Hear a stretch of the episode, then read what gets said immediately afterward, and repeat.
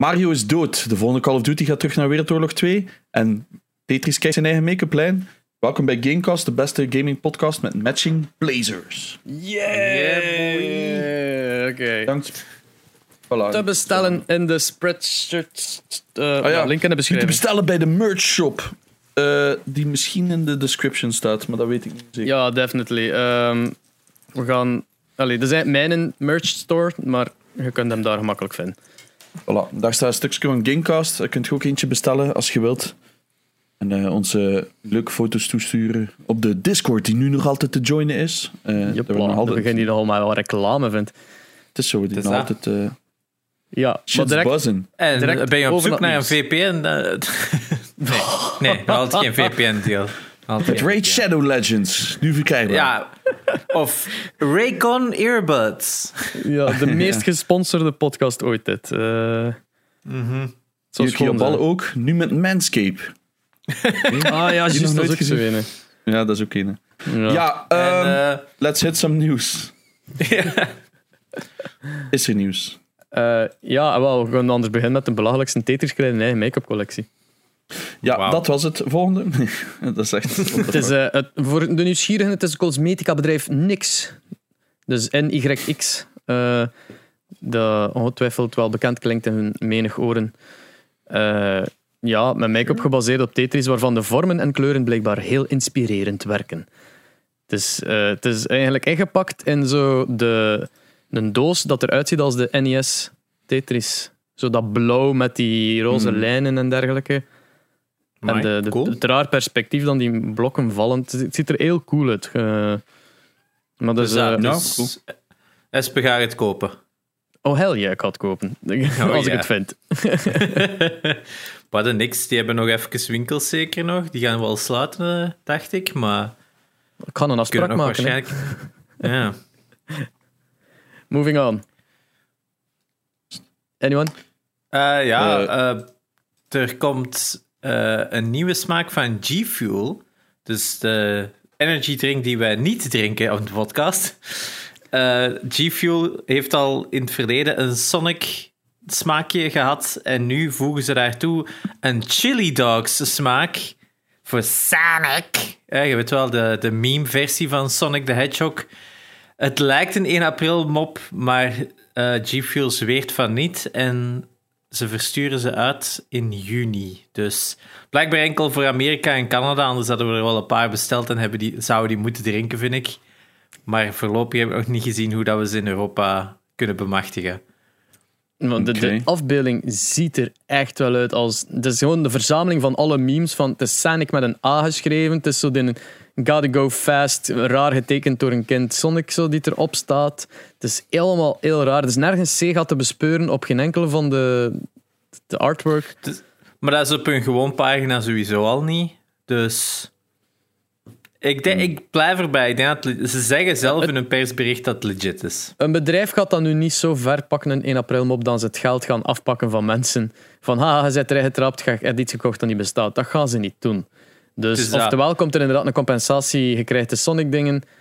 Oftewel is het for real en is er inderdaad een hot dog version. Of chili dog, sorry. Maar was dat ook niet met Mc- McDonald's zo'n paar jaar terug? Dat McDonald's toen ook had gezegd van ah, we gaan de Szechuan saus doen. En dat het dan ook zomaar 100 pakjes waren of zo. En dat, Oh, dan dat ook was volledig ape uit de- shit. Ja, ja. Dat werd, ja, dat was volledig out of hand gegaan wel. Maar dat dat ook zo hetzelfde was van een April Fools, dat dan toch nog eens overgevloeid in iets echt. Want we zijn deze aan het opnemen op 1 april, dus de hoeveelheid fake nieuws moeten we wat omzeilen. De meeste Ja. zijn wel heel flagrant en duidelijk, maar deze tart toch een beetje de verbeelding. En als het waar is, wat ik nog altijd wel ergens denk dat het is, omdat het gewoon zo absurd is dat het echt keigoede promo is. Als gewoon. het, ja, het is dat. Je, je weet, als ze het gaan uitsturen, er gaan keiveel YouTube-video's komen van mensen, ah, trying the hot dog, the chili dog flavor, eh, dat soort shit, hè, of TikToks. Dus, ehm, ja, ik ben benieuwd. Ja, Oké. ik ook. Eh, speaking of memes. eh, de, in Microsoft Flight Simulator is het Suezkanaal nu ook dus geblokkeerd door dat containerschip. Dus als Ja. je in Flight Simulator eh, daar naartoe gaat, zie je hem effectief daar zo schuin liggen. Maar het zou een mod zijn, had ik gehoord wel. Hè? Oh. Is het Ja, eigenlijk? Nee. het- Ik had ook een mod gelezen, maar ja. ik had ook een mod ergens gelezen, want eh, de eerste footage dat ik daar toen had van gezien, van die in, in Microsoft Flight Simulator, was iemand dat hem met een helikopter ging tonen. En dat ze van, ah ja, maar helikopters zitten er ook al in via een mod. Dus het zou Ah. allemaal via mods te Ah, ik zie het zijn. hier. De mod is hier te downloaden. Oh, bullshit. Ja. Mm. Ehm, nog Alright. even een ander, een ander nieuwsfeitje dat we moeten inpikken van vorige week. Vorige week hadden we het over de sluiting van de PlayStation Store van PS3, PSP en PS Vita. Klopt. Ehm, belangrijk om te zeggen is wat onze ergste schrik niet gelukkig. Wat hij ergens dachten van het is niet zo, is nu ook bevestigd van je gaat nog altijd je games kunnen downloaden dat je hebt gekocht. Dus die kunnen ze niet wegpakken. Alles wat je koopt, ga je nog altijd kunnen downloaden. Voor hoe lang is natuurlijk het mysterie, maar ze zeggen van ja, nee, dat blijft wel beschikbaar. Je gaat gewoon geen nieuwe games kunnen kopen.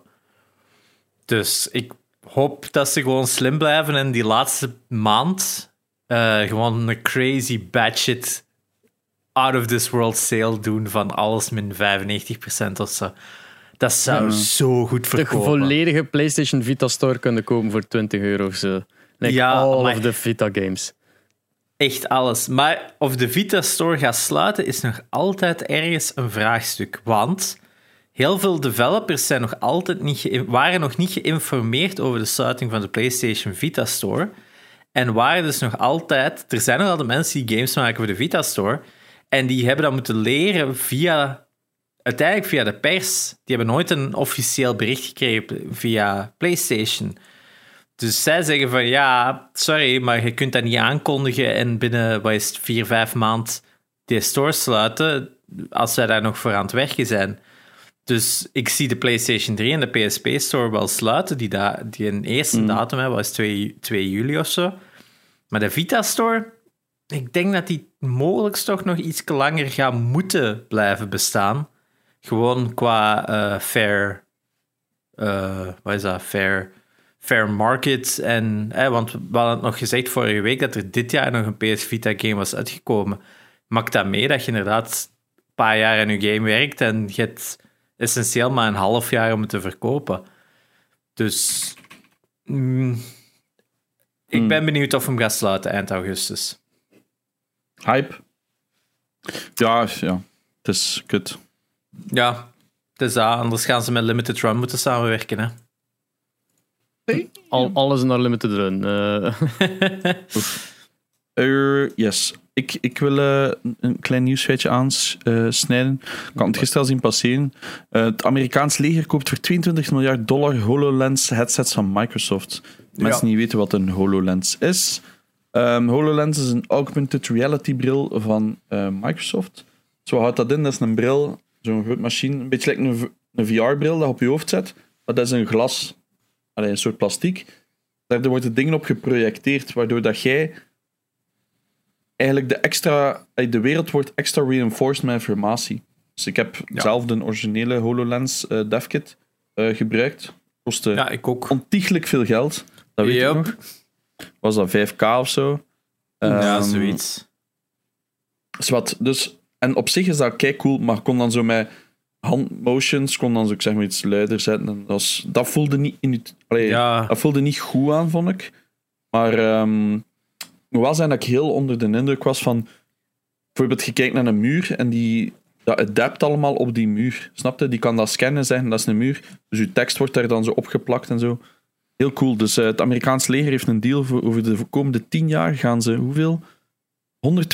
120.000 headsets eh, leveren aan het Amerikaans leger. En dan eh, komt daar navigatie en zo op en extra informatie real-time. Dat gaat echt gewoon fucking Call of Duty worden voor die soldaten, hè? Ja, het is zo. Killing spree. Ja, dat gaat echt gewoon veel meer. Dat denk ik, die, die nog zo extra elementen aan toevoegen, dat echt gewoon dichter bij een game gaat komen. Om ook zo die, ja, dat psychologisch aspect voor die mensen ook wat te, te veranderen. Godlike. Of zo, alle, alle enemies zo vervangen door zo'n clowntje of Ja, zo. maar je weet dat, je gaat zo echt gewoon projectie hebben van het radar, van de dronebeelden, dat je echt kunt zien waar dat die zitten en zo. Dat soort shit gaat er allemaal in komen. Hè. Dat, gaat, ai, dat is een ai, 22 miljard, mogen ze wel een keer wat voor doen. Het is dat. Ja, nee, Maar- ik vond dat een cool, ik vond dat een cool feitje. Ja. Ja, en HoloLens is echt wel super impressive tech. Als je het ene keer op je hoofd hebt gehad. Het, het potentie- eh, de eerste versie was natuurlijk very flawed, maar het potentieel van die brillen is echt insane. En Niantic, de developers van eh, Pokémon Go en nu ook de Pikmin AR, dus die hebben vorige week nog aangekondigd dat er een Pikmin eh, GPS-game komt. Of ja, GPS-game. Is natuurlijk de, de, de gok. Ze hebben gewoon gezegd dat Niantic bezig is aan een Pikmin-game. Die hebben nu ook geteased dat ze aan een augmented reality bril bezig zijn.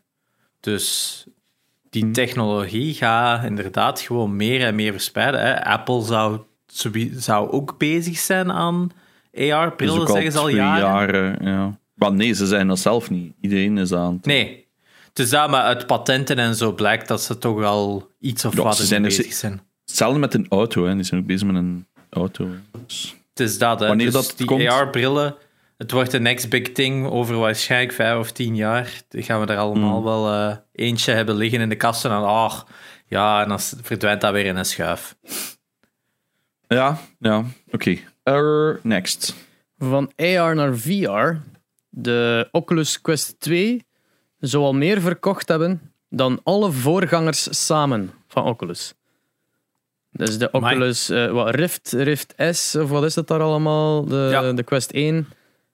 Al hetgeen dat zij verkocht hebben, meer dan dat is verkocht geweest. Dat zegt dus eh, de vice-president van Facebook Reality Labs tegen Bloomberg. Hij heeft geen cijfers gegeven, maar maar hij beweert gewoon dat het wel eh, op een paar maand tijd dus meer verkocht heeft dan alle voorgaande VR VR-brillen samen. Wat dat best impressive is. eh, eh, want we zijn dan eigenlijk wel een beetje voorbij de early adopters fase voorbij zijn. Hmm. Eh, Ik heb een gigantisch grappig filmpje gezien op TikTok vandaag. Die stonden zo in een file vast, want er was een dodelijk ongeluk gebeurd op de snelweg, echt vlak voor hun.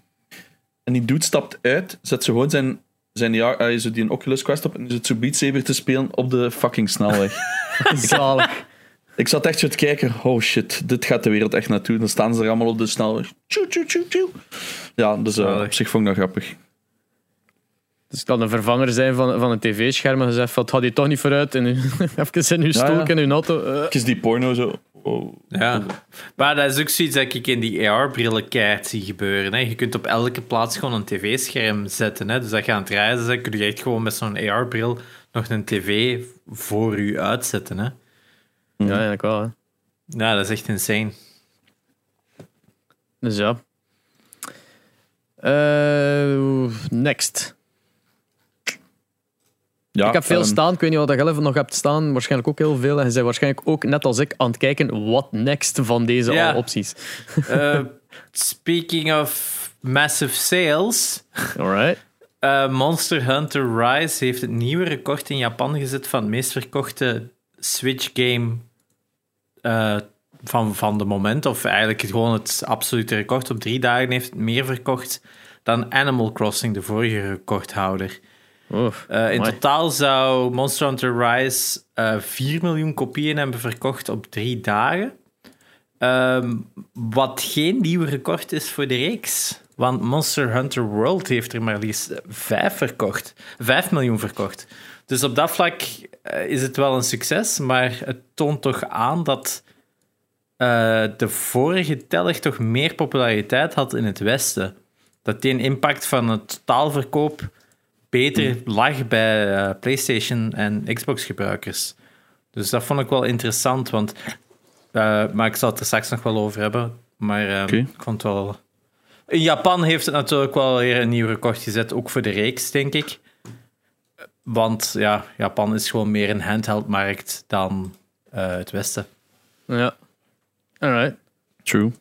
Oké, straks meer over Monster Hunter Rise waarschijnlijk. Je hebt dat gespeeld? Yep. Ja. Ah, Oké. Dan eh, gaan we nu naar eh, een, een cheaters section. Ik heb verschillende nieuwsjes over cheaters. Ehm, de leden van het grootste cheatbedrijf ter wereld eh, zijn gearresteerd en al hun luxe wagens in beslag genomen. Dat ziet er natuurlijk cool uit op foto, daarmee dan ze dat erbij zeggen. Dat was destijds ook met in een dude van Mega Upload. die zo super rich was geworden en gewoon een oprit vol met van die whatever Hmm. Luxe waans aan het waren. Ik zou zeggen Ferrari en Porsche, maar dat is, dat is nog lachwekkend goedkoop vergeleken met de auto's dat hij had. Eh, en wat zelf die nu, die, die het grootste cheatbedrijf dat eh, onder de En ik naam ga het kijken naar de foto's. Het is een Lamborghini, McLaren's. Ik zie een G-Wagon. ja, voor degene Ja. dat interesseert. Ik zie een M4 Competition staan. Eh, Ja, ik zie een Land. Rover staan in de verte. Nee. Dit, het, is, het een bedrijf in kwestie heet Chicken Drumstick. En eh, verkocht dus cheats voor verschillende games. eh, like, wa- waaronder Call of Duty of Overwatch. Met een prijskaartje van 10 dollar per dag. Of tot 200 dollar per maand. En Maar dat, dat is toch verdiende- lachwekkend duur gewoon cheat. Dus je moet tegenwoordig al bijna meer uitgeven aan je cheats dan aan een game. Ik snap dat niet. Wa- ja, maar waarom zo. cheaten ook? Allee, dus, Ja, maar dat is sowieso iets wat dan niemand snapt. Dus, Allee, Ja. weinig mensen snappen. Want met een TikTok-wall is echt gewoon heel veel eh, PS4-cheaters tegenwoordig. Die allemaal die die Cronus. Oh. Ja, die Cronus shit. Dat wordt constant op mijn wall gepusht. Ik weet niet waarom. Ik heb gehoord van, van Game Gear dat dat dus hun best verkochte item Ja. is al een tijd. Hè. Eh, Dus de Belgen zijn er ook die niet posten, onschuldig ja. aan. Dat is niet zoiets van, ah, je hebt er een paar individuen. Nee, nee, nee. Het best verkochte item in een gaming store, hè, mensen. Oh. In België. Dat Dan is... je toch al bijna geen goesting meer om die game te spelen. Nee, nee, maar het zijn superveel mensen al afgestapt van Warzone. Eh, die nu Ja. weer al een update gepusht heeft van 120 gig of zoiets. Ja, Ja, dat Maar die is dat de niet aanpakken. Dat, is niet enkel, precies- het is niet enkel Call of Duty. Hè. Het is ehm, een Cronus die... ehm, je kunt zo profielen inladen per game. Dus Ja. per Ja. game zijn er allemaal scripts. Ja, dat is, dat is waanzinnig populair. De, elke keer als, als de Brenda post van Game Gear, is dat altijd instant uitverkocht. Dat is ook Dat is moeilijk te krijgen momenteel sinds de lockdown. Iedereen koopt dat. Dan denk ik van, oké, dus die klagen altijd dat PC cheaters heeft. En dan allemaal zelf doen. Dat snap ik dus niet. Ja. Ja, waarschijnlijk als argument van Hulle doet het ook, maar dat eigenlijk bullshit is. Hè. Eh, Ja, dat is het, zo'n het, haalt, het haalt gewoon je.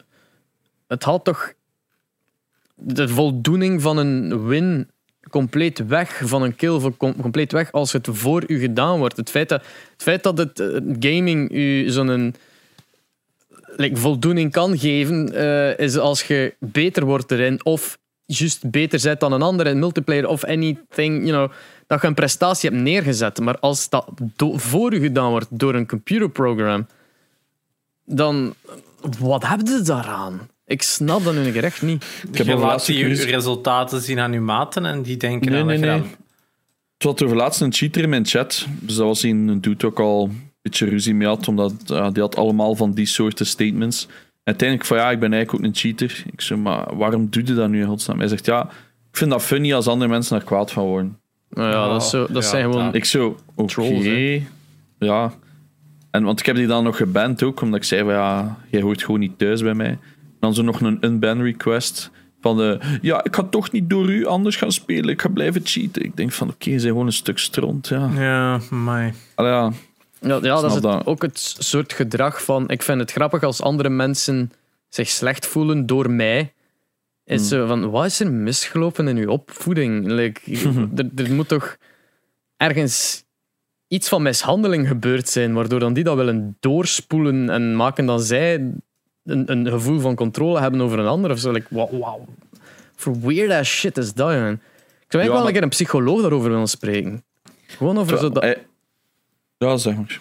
ja, gewoon om, om zo, de, de, de, de, de psyche van een troll, van een, een, een- ja, een pestkop, is dan nog zo het meest normaal uitgedrukt. Maar zo, ja, dat soort mensen, dat ik nu in de chat Hmm. gezien heb, ik wil, dat, ik wil dat wel weten eigenlijk. Ja, het was ook zo'n anti-vaxxer en zo, dus daar hadden we al een keer veel ruzie over Ja. gehad. Dus je oké. snapte, het was al niet het volste vat in het café. Hey. Nee. En eh, dus ja, maar ik wil daar niet over uh, uitbreiden, uiteraard. Ehm, gaming stuff. Cheaten, fuck you, ik steek je letterlijk Ja, met een roeste we gaan leven of verder. zo. En over het, het cheating topic. Eh in Outriders krijgen cheaters een permanent watermerk. Hmm. Eh, ah ja, ja, de nieuwe dus- game die vandaag uit is trouwens. Ja, Ja. dus, eh, cheaters zouden een subtiel, maar zichtbaar watermerk geven dat bovendien permanent is. Dus je ga- als je één keer geblokt wordt met cheat, ga je voor eeuwig die een watermerk over je krijgen. En als je dat weg wilt, ga je moeten opnieuw beginnen met een nieuwe account, I suppose. Ehm, ja, ze moeten natuurlijk gepakt worden. eh, en hopelijk zijn nieuwe characters maken lastig genoeg dat je niet dat iedere, iedere keer kunt doen of zo. Het, het is een RPG-shooter met sterke focus op co-op. RPG's zijn niet zo. Ja, hun character creations zijn meestal redelijk ingewikkeld. Als, in, als je daarin je best wilt doen, oftewel doe je alles at random, I guess. Ik weet het niet. Dus het is een leuk iets dat ze toch wel proberen de, de cheaters te shamen. De vraag is hoe effectief zal het zijn. Ik ben wel benieuwd naar de resultaten daarvan. Ondertussen hebben we een, Ja. een, een, een gastkast eh, ervan gemaakt. De Ja. standaard erbij. Ja, het is... eh Laura, ik ga gaan slapen. Ja, Laura even, slaap eh, wel de staan. Dus ik ben, moet even Slaap, op... eh, eh, maar hij is er met mijn mic vandoor aan het gaan. Ja, ik zie het, ik zie het. Waar- ondertussen door naar het Wat volgende. heeft hij erover te zeggen? Kom. Zeg dus dan. Nee, hij gaat niet met een mic. Ah, hij eet de mic gewoon op. Schitterend. Allee. Eh, Ja, de, die, die nieuwe Game Boy, dat vind ik een cool feitje. Maar doe Oh, maar. wacht, ik heb nog een laatste cheater, denk ik. Ja. En dan gaan we over naar de Game Boy. Eh, de topspelers van Apex Legends zijn ook verbannen wegens DDoS-aanvallen. Dus dat is een heel andere manier van cheaten dan we al gekend hebben. Je hebt eh, wallhacks, dat je de enemy ziet door de muren. Je hebt een aimbot, dat basically je, je headshots garanderen. Dit zijn dus in toernooien DDoS-aanvallen doen op je tegenstanders, zodat dan zij gedisconnect worden en afgemaakt worden door de mensen Ja. die DDoS-aanvallen doen. Het is vooral, dat is zo, dat stel ik die kill races in Warzone, is ehm, als je een goede game hebt, dan telt, allee, dat telt niet als je hem niet afwerkt. Dus, allee, ja, ik snap dat ook niet goed. Dus het is inderdaad die dossen. Dus, eh, maar ik vraag me ook altijd af, hoe komen die aan die IP's en zo, maar ja, dat is... Ja, dat is Ja, als je al in staat, als je al in staat zit voor een DDoS-aanval, dan ken je wel Maar iets van computers, I suppose. Want dat is tegenwoordig niet meer moeilijk. Hè. Je moet gewoon letterlijk ergens kun je dat online kopen. Je moet gewoon een IP hebben. Dat, Allee, dat is tegenwoordig allemaal zo gemakkelijk. Dat is waarom dat zo al die GTA-servers en zo allemaal zo worden gedidost. Oh, Omdat, ja. dat allemaal zo gemakkelijk wordt gemaakt. Je kunt dat gewoon online kopen in een DDoS-aanval. Ja, Alright. echt belachelijk. Het is zeer triest, want het ging over...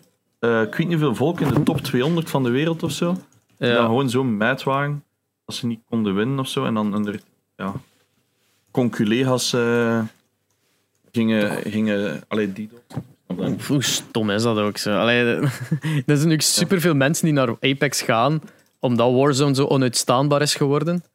Yep. En het is nu even erg. het is like, allee, ja. In Apex is het wel nog een pak minder, maar ja, dat free games, dat doet, dat is... Alle free games zijn zo erg, vind ik. Dat is hetzelfde Ja. probleem wat dat Warzone heeft. Dus ja, oké, je zei band, hop, nieuwe account. Zijn er nogthans zo hardware bands, hè, maar dat is ook dikke psych. Ehm allee, ja, snapte? Ja, online coach. En tegenwoordig ook zo met die IP-bands, die gebruiken allemaal een VPN. Dus die hebben dan al geen IP-band niet meer. Het is allemaal veel te gemakkelijk geworden. En ik heb ook het gevoel dat de jeugd daar minder om keert. In onze tijd was het wow, een cheater, dat is echt zot. Hoe durf je dat doen? En nu is dat like zo normaal geworden. Ik weet het niet. Ja, ik, was- ik snap dat niet. Ik word daar heel koud van. Er was vanochtend iemand in Abuja in een chat die oftewel duidelijk veel te jong was om daar te zijn, oftewel eh, een troll was. En Hmm. dat, eh, hij, had, hij had iets verkeerd gezegd, like, pas op of we gaan u bannen of zo. Was er een, een, een, de, de, de waarschuwing was gegeven van als je nou een keer doet, word je gebannen. En die vroeg wat dat, dat doet, bannen. En is Oké. ja, daar niet op antwoorden, want ja, dat is gewoon uitdagen, I guess.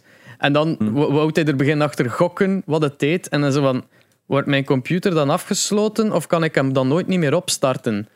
Zo- Ah, ja, ja. Dat is heeft. is zo de type van 11 jaar. Zo. Ja, er stond ook elf in zijn naam. Dus Hold up. Ja, Hold up. ik denk wel, dat zal wel echt geweest zijn. Dat is gewoon, allee, ja, er is te weinig bescherming over. ja. Dus wat, de Pocket, eh, de nieuwe Game Boy, de Pocket handheld van Analog, ehm, is het dus een, een stukje hardware dat lijkt op een Game Boy. Yes. Eh, specifiek de Game Boy Pocket, heeft een 1600 x 1440 LCD-scherm van 3,5 inch. Wat dat, Super mooi trouwens. ja, de 3,5 inch is toch niet zo groot om daar zo 1440 pixels op te krijgen. Ja, het, ziet er ook super clean uit, design. Dat is Ja. denk ik vooral wat dat zo populair is.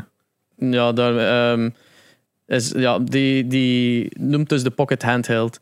En die is uitgesteld omdat ze natuurlijk niet aan hun elektronische componenten geraken, net als de rest van alle elektronica bedrijven.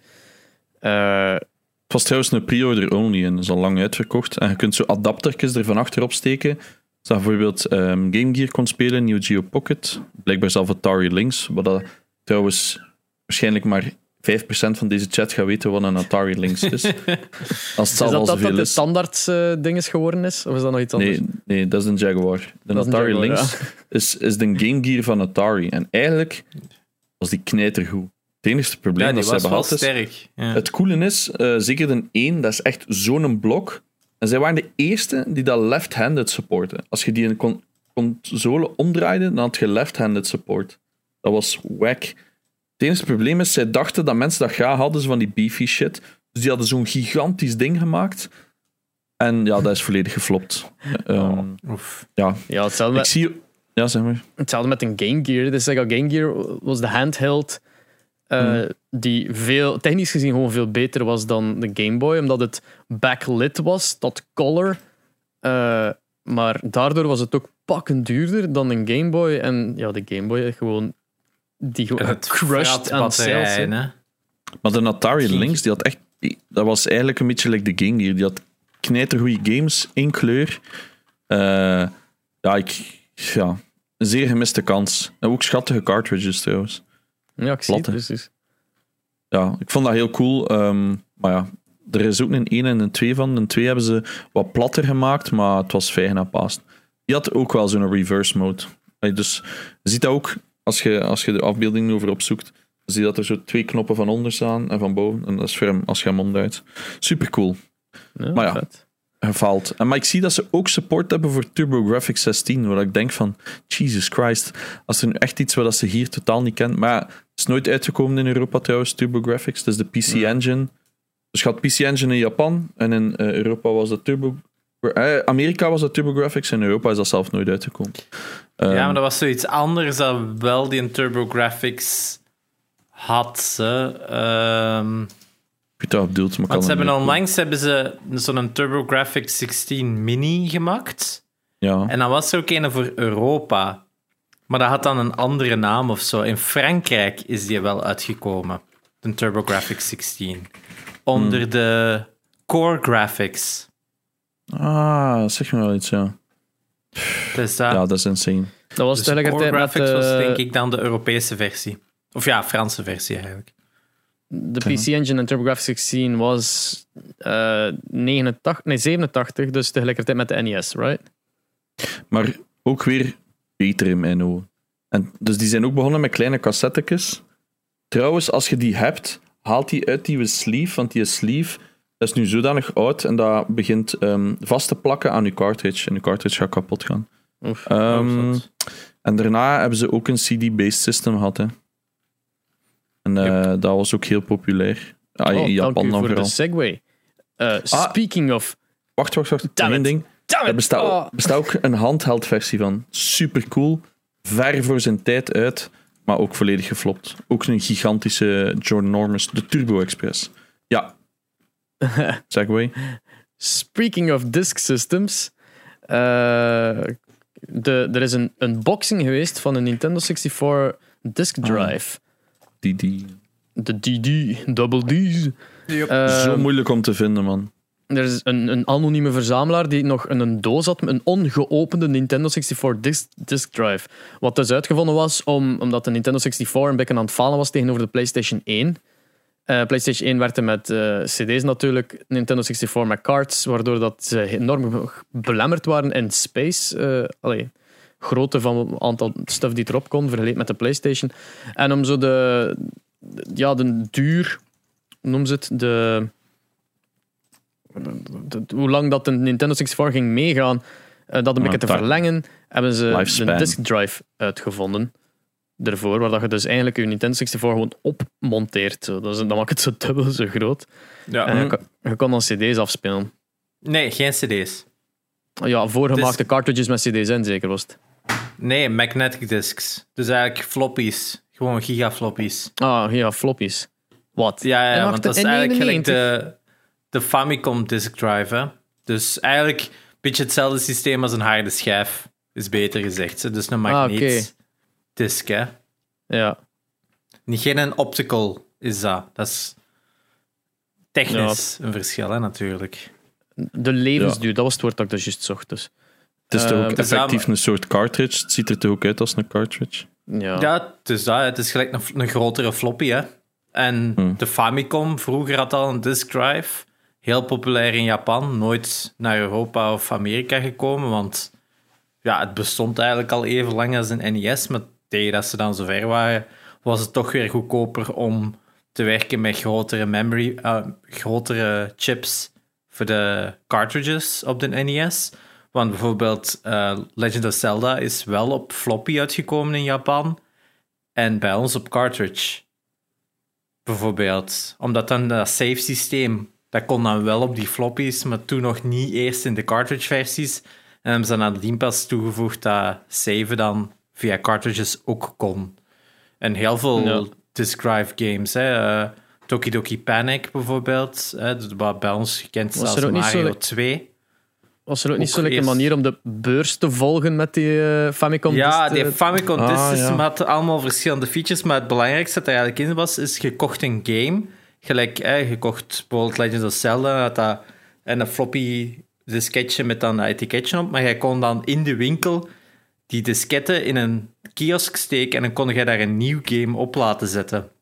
Dus dan had je echt zo'n selectiesysteem om verschillende games te kiezen en dan kon jij er eentje van kiezen. Tegen betaling werd dat dan op die floppy gezet. En zo konden dan games huren in Japan. Echt zot eigenlijk. Van Eigenlijk de een heel Famicom cool in de jaren systeem. 80. Ja. Ja.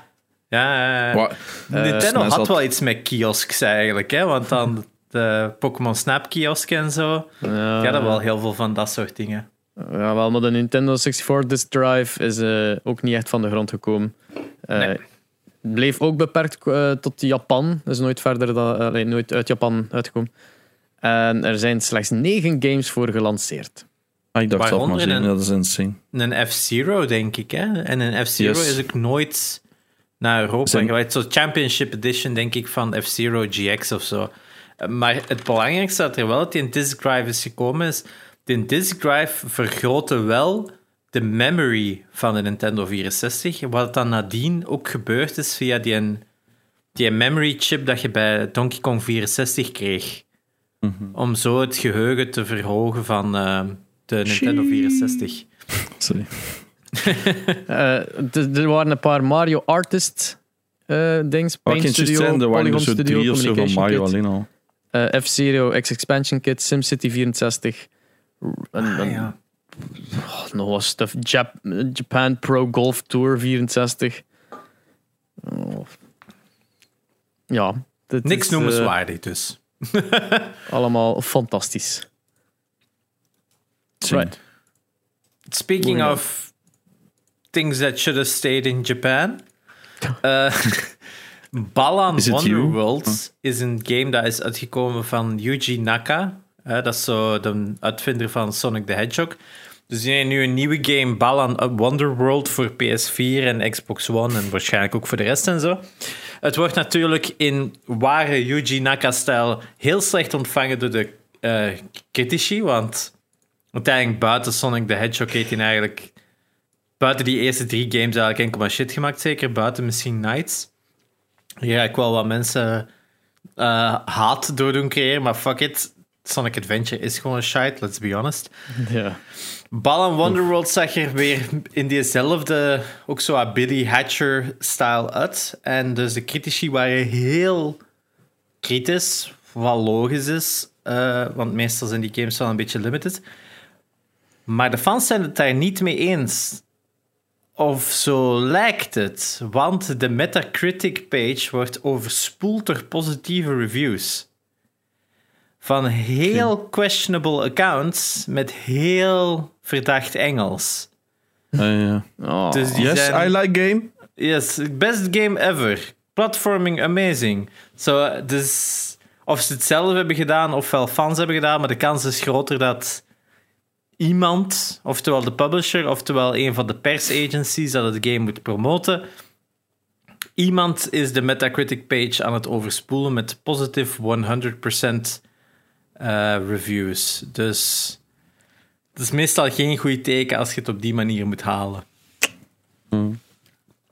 Weird shit, man. Ja. Weep shit. Oef, toxic. Hebben we nieuws van gezegd Weep shit van de crossover? Nee. Eh, Sowieso. De Assassin's Creed schrijver verlaat Ubisoft. Ah, ja, ja, ja. Zwaar. Eh, Darby McDevitt, een van de belangrijkste schrijvers achter Assassin's Creed, verla- eh, verlaat Ubisoft. Voor, na- naar eigen zeggen begint hij een nieuw avontuur. Eh, wat dat, dat is, is niet bekend. In mijn hoofd was het direct van, ik ga naar Naughty Dog. Eh, ja, maar ja, ieder ding dat ik nu zie passeren van eh, iemand groot stopt bij ergens groot, dat ik zoiets heb van, hmm, was Naughty Dog niet aan het hiren? ik wil gewoon weten Ja. wat dat aan het doen zijn. hè. of een nieuwe studio openen, zoals die vrouw dat we vorige week hebben besproken. Ah, ja, ja, ja. Eh, kijk, ja. Voor, ehm, voor Assassin's Creed Valhalla was hij de narrative director. Dus ja. Ja. Hij heeft nog andere dingen dan, like lead writer bij Revelations en eh, bij Black Flag. En bijdrages voor Unity. Ja, dat was een grote hit. Jepla. Ehm, ja, cool. Ik hoop dat hij iets, iets leuks nieuws vindt. Ze hebben ook iemand nieuws bij Activision Blizzard. Activision Blizzard die al een beetje geplaagd wordt met eh, slecht nieuws constant. Of toch een slecht daglicht gesteld worden de laatste tijd, als ik het Mm, al ja. juist herinner. Eh, deze betert er er niet op. Oké. Dus ze hebben een nieuwe eh, wat ze, Chief Administrative Officer. En dat is Brian Bulatao, die gekend is van de Trump administration. Dat is een Trump-supporter die eh, voor Trump binnen het ministerie van Binnenlandse Zaken werkte. Eh, Oké. Ja, het is Ja. just een asshole eigenlijk gewoon. De- die, die bij. Trump steunde en die gaan nu aan, aan het werk bij Activision Blizzard. Als hem zijn werk goed doet, I'm sure it's fine, maar ja, het is altijd een beetje een sour Blizzard, taste. ja. Ik snap wat je bedoelt. Ehm, ja, bizar. Trump is een asshole. Ehm, CD Projekt Red heeft trouwens ehm, ook een nieuwe visie op, de, op hun trajecten laten weten. Dus ehm, sowieso de 1.2 update is uitgekomen. Met meer dan 500 fixes volgens hen. Maar jammer genoeg maakt het het geen goede game. Ehm, ja, ehm, hij staat trouwens aan 30 euro op dit moment in Game Mania en zo had ik gezien. Dus eh, en Dreamland stond hij ook zo, ik weet niet hoe weinig, insane. ja. Ik ging, ik ging hem eigenlijk nog doorverkopen, maar het heeft precies niet veel nut niet meer. Ehm, dus de multiplayer gaat waarschijnlijk niet komen. Een standalone game dat ze hadden aangekondigd van, eh, CD, eh, van eh, Cyberpunk. Dus dat gaat uitgesteld worden. Ze zijn weer al bezig met een updated version van The Witcher 3. Dus er komt nu een, een special ehm, new gen version. Ik heb zoiets van, moet het daar nu echt uw tijd in steken? Maar dat wel blijkbaar wel. Ehm, en ja, dan de nieuwe versie van Cyberpunk komt ook het einde van het jaar pas naar PS5. Ik denk van ja, tijd, dat is wat. Ja, ik, eh, ik snap CD Projekt Red niet. En Ze gaan ook een hele nieuwe. Wat is het? Ze gaan een hele strategie helemaal veranderen. En hoe, waar dat iedereen staat. Alleen snapte ze de hele. Hoe zeg je dat? Ja, ze gaan gewoon heel het bedrijf her, herstructureren. herstructureren. Ja. En omdat ze duidelijk iets fout doen. Well, no fucking shit. Dus ehm ben benieuwd. Ja, dan ook duidelijk iets juist, want zowel The Witcher als Cyberpunk hebben ook heel veel fans. Hè. The Witcher Ja. vooral. Eh, het, is, het, is, het is een stijl van, van games die mij niet ligt, dus, dus, dus ik ga er niet achteruit kijken of dat ze maken, maar eh, veel mensen zijn er fan van, dus ze doen ook wel iets juist. Hè. Maar ze niet helemaal afscheiden. Wij, wij hebben de vorige keer... Nee, dat is niet waar. Ik vind dat bij Cyberpunk heb ik altijd gezegd van oké, ja, ze hebben The Witcher gemaakt, maar ik bedoel, dat was ook niet zo legendarisch goed in het begin en zo. Dus ik had zoiets van rustig, maar het was pas Ja. zo die laatste twee dagen dat ik zo wat mee in die hype ben gegaan. Dat was fout. Maar wat, laten we daar niet nog eens over uitbreiden. Ehm, ik vind allee, ja. Ik heb zoiets van, nu moeten ze echt wel een keer gaan laten zien van hey, we willen het goed doen. Maar ik vrees dat ze nog lang gaan nodig hebben om dat allemaal recht te trekken. En dan vind ik het raar dat je dan aankondigt: Oh, we gaan de Witcher nog een keer maken. Ja, nee. Allee, ik heb zoiets van, dat moet uw doel toch niet zijn nu. Ik heb zoiets van, ofwel zeggen van, kijk, we gaan gewoon van Cyberpunk het allerzotste maken. Of getoond van, oké, we gaan al... allee, de zal van een nieuw IP. Daar hebben we al een heel team op zitten of zo. Ik zeg maar iets, hè. Ik heb zoiets van, ja, ik vind het gewoon een rare strategie van... Ah ja, we gaan nog een heel jaar nodig hebben voor een beetje ehm, updates aan deze game. En we gaan onze oude game ook nog een keer opnieuw maken. Allee, dat noem ik geen zotte herstructurering, maar wat. Wie ben En, ik? eh, eh, een, een klein wistje datje. Ik, had, eh, ik, wel- ik heb vorig jaar, en ja, dit jaar opnieuw, een, een... Wel, ik heb vorig jaar geacteerd in een film. En dit jaar waren er ook nog een shootingdag ook. En die had nog altijd geen een titel. Heeft al 17 working titles gekregen. De laatste dat ik gehoord was, was die Ultimate Butler. Maar toen dat de regisseur gehoord had dat ah ja, als je in filmfestivals gestuurd wordt, eh komt hij met The Ultimate Butler. Zelfs al wordt de achter een komma geschreven, dat zit nog met de U. Dat staat veel te laag in die lijst en hij wil meer van boven staan. Dus heeft de, de film hernoemd naar, naar Cyberpunks. Oef. dus ik heb is meegespeeld in de Cyberpunks film. het heeft niks te maken met dat de de game. ik vond niet raken. Het is Cyberpunks met een Z van achter, om extra cool te zijn. oh, dat is wel eh, heel erg. Ja, het is, het is, het is, het is, ja, ik sta niet achter de film, hoe dat hem gemaakt is geweest en hoe dat de, regisseur ermee omgaat. Dus, dus ik, ik heb erin geacteerd meer om, om ervaring te hebben, niet omdat ik er over, erachter sta. Eh, Het was ook mijn Het eerste klinkt als een foute pornoversie van Cyberpunk, maar wat. Cyberpunks XXX. eh, Ja, maar echt zoiets. ja, ja, Cyberjunk. nee. Hey. Iemand- hey. Ja. Ehm, terug naar gaming nieuws. Anders. ehm, de nieuwe Call of Duty dus speelt af in de Tweede Wereldoorlog en had dus eh, World War II Vanguard heten. En jij zei ook iets dat ze dan de vorige engine terugkeren, Genox? Of, eh? Oh, ja, dus Cold War, let's be honest, ze zijn, dat is heel, een heel grote teleurstelling geweest in de COD-community. En ehm, de geruchten zijn dat de volgende Call of Duty, dus Vanguard, ehm, in de Modern Warfare engine, dus dat zijn dus van eh, Warzone en zo, dat daar terug zou gebeuren, omdat iedereen zo die Cold War engine zoiets heeft van, ja, dit is het niet, dit is hoe dat Call of Duty zou moeten aanvoelen. Voor sommigen voelt hij wel goed, hè, don't get me wrong. Het is een beetje waar dat je hebt ingepikt in welke Call of Duty. Dus je hebt zo, omdat er zijn altijd twee studio's geweest. Hè. Dus je hebt zo de Black Ops en dan zo de Modern Warfare's en zo. Dus het is een beetje wat dat jij eerst hebt gespeeld, denk ik. Want, maar over het algemeen, de consensus is Cold War niet goed.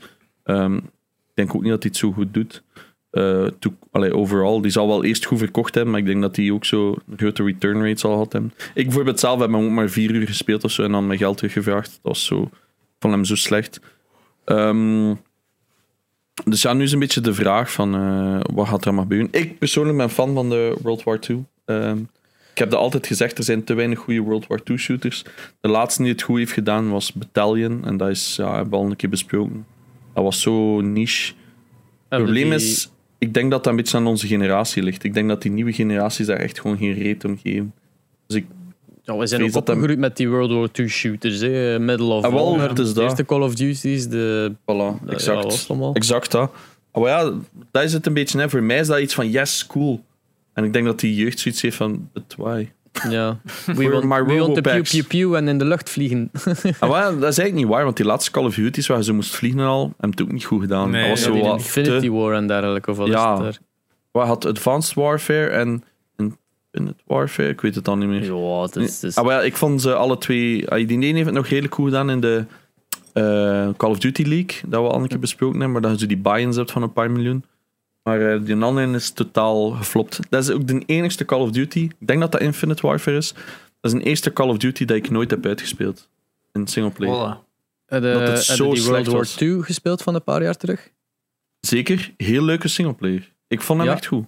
En wel, eh, het zal misschien leuk nieuws zijn voor jou dan, dat Sledgehammer, die die game gemaakt heeft, nu opnieuw de, die World War II Call of Duty maakt. Kijk, voilà, dat hoor ik geen. Dat hoor ik geen. Ja, nee, dat was gewoon dat was een comfy singleplayer, niet super lang. Ehm, er zat zelf een soort verhaal in. Het, eh, ja, ik weet niet. Maar ik ben sowieso geïnteresseerd tussen tegen het aanhalingstekens in World War II sowieso. Dus vanaf dat dan nog een keer kan combineren met games, is dat voor mij al een win. Eh, en dat ook een Belgische level, hè, eigenlijk. altijd Was bijna, hè. Of, of... Eh, ja, eh ja, heb bijna altijd. eh, was dat World War II daar in de sneeuw? Dat je die, Ja, hè. de- och, man. Ah, het is Eh. altijd zo in de, in die Ardennes. Ja. Eh, ja, ik vind, dat, ah, ik vind het super cool. Ik kijk er naar uit. Ik denk dat het een foute gok is van dat weer te doen. Terug naar World War II. Ik denk dat dat. Allee, tenzij dat ze het goed aanpakken en een goede Battle Royale hebben. Maar ik denk dat de jeugd daar niet meer echt zit op te wachten, to be honest. En ja, let's be honest. Call of Duty mikt op de jeugd. Hè. Dat Ja. want dat vond ik super interessant trouwens. Je had zo'n artikel van zogezegd een, een leak. Dat de developers zelf allee, en, en de, de Chiefs hadden nooit verwacht dat Warzone zo'n hit ging zijn. Die hadden verwacht, we gaan dat een jaarke uitbouwen voor microtransactions en dan sa. Maar nu na een jaar staat dat nog altijd zo high peak en die hebben zoiets fuck, we moeten dat effectief shit gaan oplossen. Want met een update van vandaag is de stim glitch weer terug. Je kunt weer invisible worden. Dus elke match is eigenlijk al fucked. En niks nerfs gedaan. Ze blijven gewoon zo content pushen in de hoop dat jij skins koopt. Maar voor de rest, snap je, het is al drie, vier maanden dat iedereen zegt: ja, nu gaan ze echt een keer iets goed doen. Nu gaat er echt een zotte update komen en er is nog niks gebeurd. Maar echt nog niks. Dus ik, ja, mensen beginnen zo op te geven, Dus denk ik. Ik ken heel veel. Ja. Eigenlijk struggled eh, Warzone met dezelfde troubles als eh, PUBG in zijn begin. Ehm, Als PUBG in is uiteindelijk ook eh, een mod van, een, eh, van Arma 3, zeker, als ik me niet vergis. Mhm. ja, en, maar is Arma ook niet al een mod? Ja, dat kan ook wel. Maar ehm, in elk geval, PUBG, de, originele, was, liep ook op een gegeven moment gewoon door een muur, omdat het gewoon een constructie op een andere constructie was. En uiteindelijk, ja, alles dat ze moesten aanpassen werd tien keer moeilijker doorheen de tijd, omdat je gewoon meer en meer shit meedraagt dat je niet nodig hebt. En hetzelfde is misschien nu een beetje aan het gebeuren met Warzone. Dat die ook eigenlijk een constructie op een andere game zijn. En elke aanpassing dat zij moeten doen, omdat die game niet gemaakt is voor een fucking Battle Royale te zijn. Het is gewoon een Battle Royale mode dat ze in een Modern Warfare laten. Maar als ze nu vanaf de ground up, vanaf de basis, een Call of Duty Battle Royale zouden bouwen, dan hebben ze eigenlijk een veel beter platform naar de toekomst toe. Oh, Goh, ik ga daar niet per se mee akkoord, hè, want uiteindelijk. Warzone werkte wel heel goed. Dus pas vanaf Ja. dat moesten mixen met de multiplayer, daar ging het dan compleet te misten met Cold War. Maar het had toch elke versie superveel bugs? Ja, tuurlijk. Maar het ding is, Warzone, is een beetje like dat Sherry zegt, is achteraf pas gemaakt. En dat was een fout. Maar aan de andere kant, ik vind niet dat dat het probleem moet zijn. Want kijk naar fucking Fortnite. Dat was een singleplayer, waar je wat moest Ja. bouwen. En die hebben die in BR like, op twee maanden gebouwd of zoiets. Maar het verschil zit er wel in, is met Fortnite is een game dat gebouwd was als multiplayer in de eerste fase, hè? als een nieuw ground-up nieuw project. Modern, Modern Warfare is de sequel op een ander game, is dat de sequel is op een ander game. Wat ik wil zeggen is, daar is altijd code meegedragen van een vorige versie naar een nieuwe versie naar een nieuwe versie. Dat is nooit vanaf de ground-up, vanaf nul gemaakt.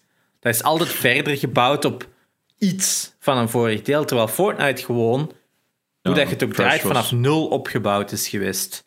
Waardoor dat ze ook die een Battle Royale in quasi no time hebben gemaakt. Hè? Ja, maar ik, ik snap je als developer, maar ik, ik weet dat niet hoeveel keer dat die al opnieuw zijn gestart. Is dat een nieuwe engine? Ik weet dat niet. Mod- Ik dacht Ik- dat Modern ik- Warfare een nieuwe engine was, dus ja. Het gegeven dat bepaalde bugs blijven terugkomen, Ja. is voor mij ergens een, een, een teken van ah, ze moeten een bepaalde volgorde van bepaalde dingen doen om dat elke keer op te lossen. En als ene keer een developer dat weer vergeet, dat is zo fouten dat je meedraagt. Ja, ja. Dat, dat is zoiets dat mij altijd doet denken van hmm, ik denk dat daar ergens een eh. constructiefout is dat komt doordat ze zo'n backlog... Wat ook verklaart waarom met die updates zo gigantisch groot zijn, hè, voor wat het Ah, wel, moet zijn. maar- Maar dat, dat is lang niet meer geweest, hè, vergeet dat niet. Hè. Dus die Ja. updates zijn niet... Dus dat, de vorige waren zo'n paar honderd meg, hè, va. Het Maar dat. nu hebben ze speciaal ene gedaan om te optimizen. Dus ze willen dat niet meer in de toekomst. Dus je moest nu ene grote doen om dat in de toekomst te vermijden. En het was inderdaad, als je multiplayer en Warzone hebt, heb ik 140 gig gedownload. Dat is absolute waanzin. Wat dan nog altijd absurd veel is voor de game dat er staat, hè? Ja, ja, maar, maar het schijnt, die optimizers... Ai, het schijnt is daar niet echt veel van te merken, zal het zo zijn.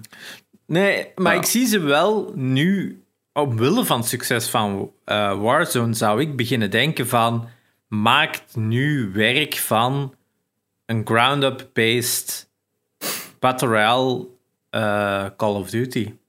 Maar ja, als je, wat ik juist zeggen, als je een paar miljard letterlijk hebt binnengetrokken, kun je toch wel iets hebben van, goh ja, ehm, misschien is het wel slim dat we onze volgende game Battle Royale gaan baseren.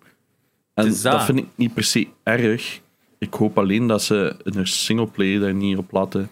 Hij snapte, like World War II voor mij was een coole singleplayer. En ik heb zoiets van, Mhm. oké ja, standalone, leuk. Die multiplayer speel ik sowieso al weinig. Maar die Battle Royale, ja, Warzone is hetgene wat de, de lockdown een beetje voor veel mensen heeft ge- gesaved. Hè, omdat dat zo casual is en zoveel mensen meer into gaming heeft gebracht. Dat is waanzin. hè. Eén, omdat free Ja. is, sowieso.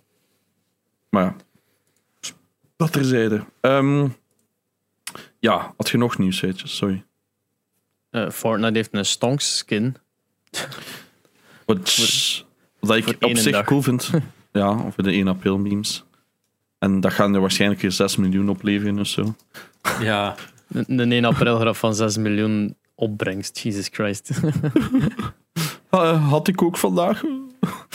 ja, ja ik, ik, vind dat, ik vind dat gezaag. Ik, als ik zo een, een, mijn Facebook open en ik zeg maar iets voor gamers, post iets over Fortnite. En bijvoorbeeld dat Kratos erin zat. En die duizend comments van mensen die zeiden: Nu speel ik nooit nog God of War. Ik zeg: oh, maar je zeiden, zeiden echt zo bekrompen dat je denkt van, omdat een game dat jij niet leuk vindt, iets, allee, iets doet waar dat je wel, allee, wat dat een zo- beetje relatable is. Ik, ik, De, Ja. de, de enige reden waarom dat like, 90% van de mensen die daarop haten het niet leuk vinden, is omdat het populair is bij kinderen. Ja, en, En, dat is de stuk. enige fucking reden. Nee, niemand, de, de helft van al die mensen die aan het klagen zijn, hebben nog nooit Fortnite gespeeld. En ik zou zelfs ik ben aan het ondergokken waarschijnlijk van de helft. Mm. Dat zijn allemaal mensen die zien van Fortnite is populair of Fortnite is alles dat ik zie of alles dat ik hoor. En daarmee zijn ze het al beu zonder eigenlijk de game in zelf in achting te nemen. Die zijn gewoon kwaad omdat het over, alomtegenwoordig is. En dat is just petty. Dus je moet daar... Allee, ik, Ja. ik ga de eerste zijn om toe te geven van ik heb ook soms eh, anti-hype geweest. Ik ben nog altijd soms anti-hype. Ik, ben heel, ik ga heel vaak gewoon de meute meevolgen voor de memes, omdat het gewoon voelt als inderdaad, ja, dat kan wel zo zijn. Maar die Fortnite is nu al er lang genoeg om zo'n beetje te beseffen van alright guys, het is maar een spel dat voor kinderen is en dat ze het fantastisch vinden om te spelen. Dus wat heeft uw mening er ook maar iets mee te doen? Het is al even eigenlijk die fucking semi-rollercoaster. Eh, Oef, van, la- ja, start met de dat enige niet, mensen die daar een mening over hebben, zijn de mensen die het niet spelen. Oh, is wat. Nee, nee, maar ik, ben- ik, ja, ik deel uw mening. Ik heb zoiets van. ah, ik vind altijd hoe bekrompen kunnen zijn. Maar ja. Ja. Ehm, leuk dat ze de Stonks eh, skin hebben. Ik vind het cool. Als je niet weet wat de Stonks skin is, googelt Stonks en druk op images. Klaar. Ja, voilà. Eh, misschien wel leuker nieuws. Zeg maar, de zeg maar, zeg stomste maar. 1 april was wel dat er, eh, ik denk dat 343, denk ik, eh, studios, de makers van Halo, hadden gezegd dat, ze, dat eh, Halo Infinite niet voor 2021 zou zijn. Wat dus een duidelijk een 1 april is. Maar Kotaku heeft dat gewoon blindelings opgenomen als waarheid. Wat dat niet eens zo, zo verbazingwekkend Nee, het is dat, maar Dat je ziet de timing. Als je zo'n bericht hebt van, ah ja, we zijn weer uitgesteld, dan breng je dat niet uit op 1 april. Toegegeven, honest, ik vind dat wel flauwe mop. Flauwe Nee. mop ook. Een betere mop Nee. was geweest van de Halo Infinite eh, is de turnaround gemaakt dat we worden een mobile game. Ja, Ja, nee, dat ging een joke geweest zijn dat obviously een fucking joke was. Zeg gewoon, het wordt geschrapt wegens eh, de grote kost of zoiets. Dat zou ik hilarisch gevonden. maar er was Wordt een toch Battle Royale. Eh, Er is zo, je hebt zo Guilty Gear, hè, zo die fighting Ja. game. Die heeft binnenkort een Beat nieuw deel. game. Ja. Die hebben zo een paar maanden terug hadden die zo de meme gedaan dat die zo de yellow text hadden gedaan. Zo de cyberpunk press Ja, ja. release parodie Ja, ja. van. En eh, die hebben nu in de tussentijd ook een game moeten aanko- eh, uitstellen. Dus kei veel mensen dat, dat erop reageren van ja, hm, die meme van die yellow text was eh has aged like milk, right? Ja, ja. Ja. Als je met andere devs gaat lachen dat die moeten uitstellen, ja, fuck off. Maar hoe de fuck kunnen Zo. Guilty Gear uitstaan? Het is letterlijk altijd identiek hetzelfde. Gewoon weep shit dat Maar aan het nu, is. ze hadden nu een beta en daar zijn wat dingen uitgekomen dat ze nu eerst wouden fixen. Dus daarom hebben ze 30 dagen uitgesteld. Maar ja, het zijn dezelfde devs als Dragon Ball Fighters. Hè, dus dat zijn wel technische marvels, die games. Hè. Visueel is dat insane wat die mensen kunnen neerzetten. Wow, ik heb Guilty Gear een paar keer gespeeld op PS4. Ja. ik vond dat pretty boring. Het is dat, maar het is, het is die nieuwe, met zo die 2D, gone 3D look. Dat is, het is wel impressive wat dat ze neerzetten, vind ik. Want pak Dragon Ball Fighters, het is wel insane mooi, die game. Hè? Voor zo de, de feeling van de Dragon Ball Z-reeks neer te zetten als game, is er niks dat zo hard in de buurt komt als, als eh, Dragon Ball Fighters. Vond ik. Ja, ook ja, ik snap het. Speaking of indie devs. eh, eh, vrijdag heeft, afgelopen vrijdag, heeft Microsoft via Twitch een groot ID at Xbox event gehouden. ja, came out of nowhere. Niemand die er iets van wist van, hon- van ons, ik weet het niet. Had jij er iets van gehoord? Nee. niet echt gevolgd, denk ik. Nee. Maar ik Ja, volg wel, dat Xbox eh, op Twitter en ik wist dat zelfs was een niks. Ja, wel. Eh, maar ze hebben dus 60 nieuwe indie-titles getoond. Die komen naar de Xbox-consoles. Mhm. meer dan 20 van die titels komen ook direct naar Game Pass, zodat je ze dag 1 kunt spelen. Wat dat opnieuw een beetje de waarde van in een Game Pass aantoont. Dus je nieuwe games. Oké, het zijn indie-titles. Nietgene wat dat iedereen zo staat op de one van oh ja, dat ene triple... Nee, het zijn indie-titles, maar toch 20 nieuwe games. Hè. Instantly naar. Game Pass, dag 1. Ehm, ja, dus op voor gamers, eh, wat ik aan het mijn nieuws aan het gaan ben, ehm, staat er een hele lijst op al van de Game Pass games. Eh, good shit, I guess. Lawnmower Simulator. Ah, ja. Lawnmower Simulator. Eén, één ertussen misschien is Nobody Saves the World. Ehm, en Nobody Saves the World is een nieuwe, nieuwe game van de makers van Guacamelee.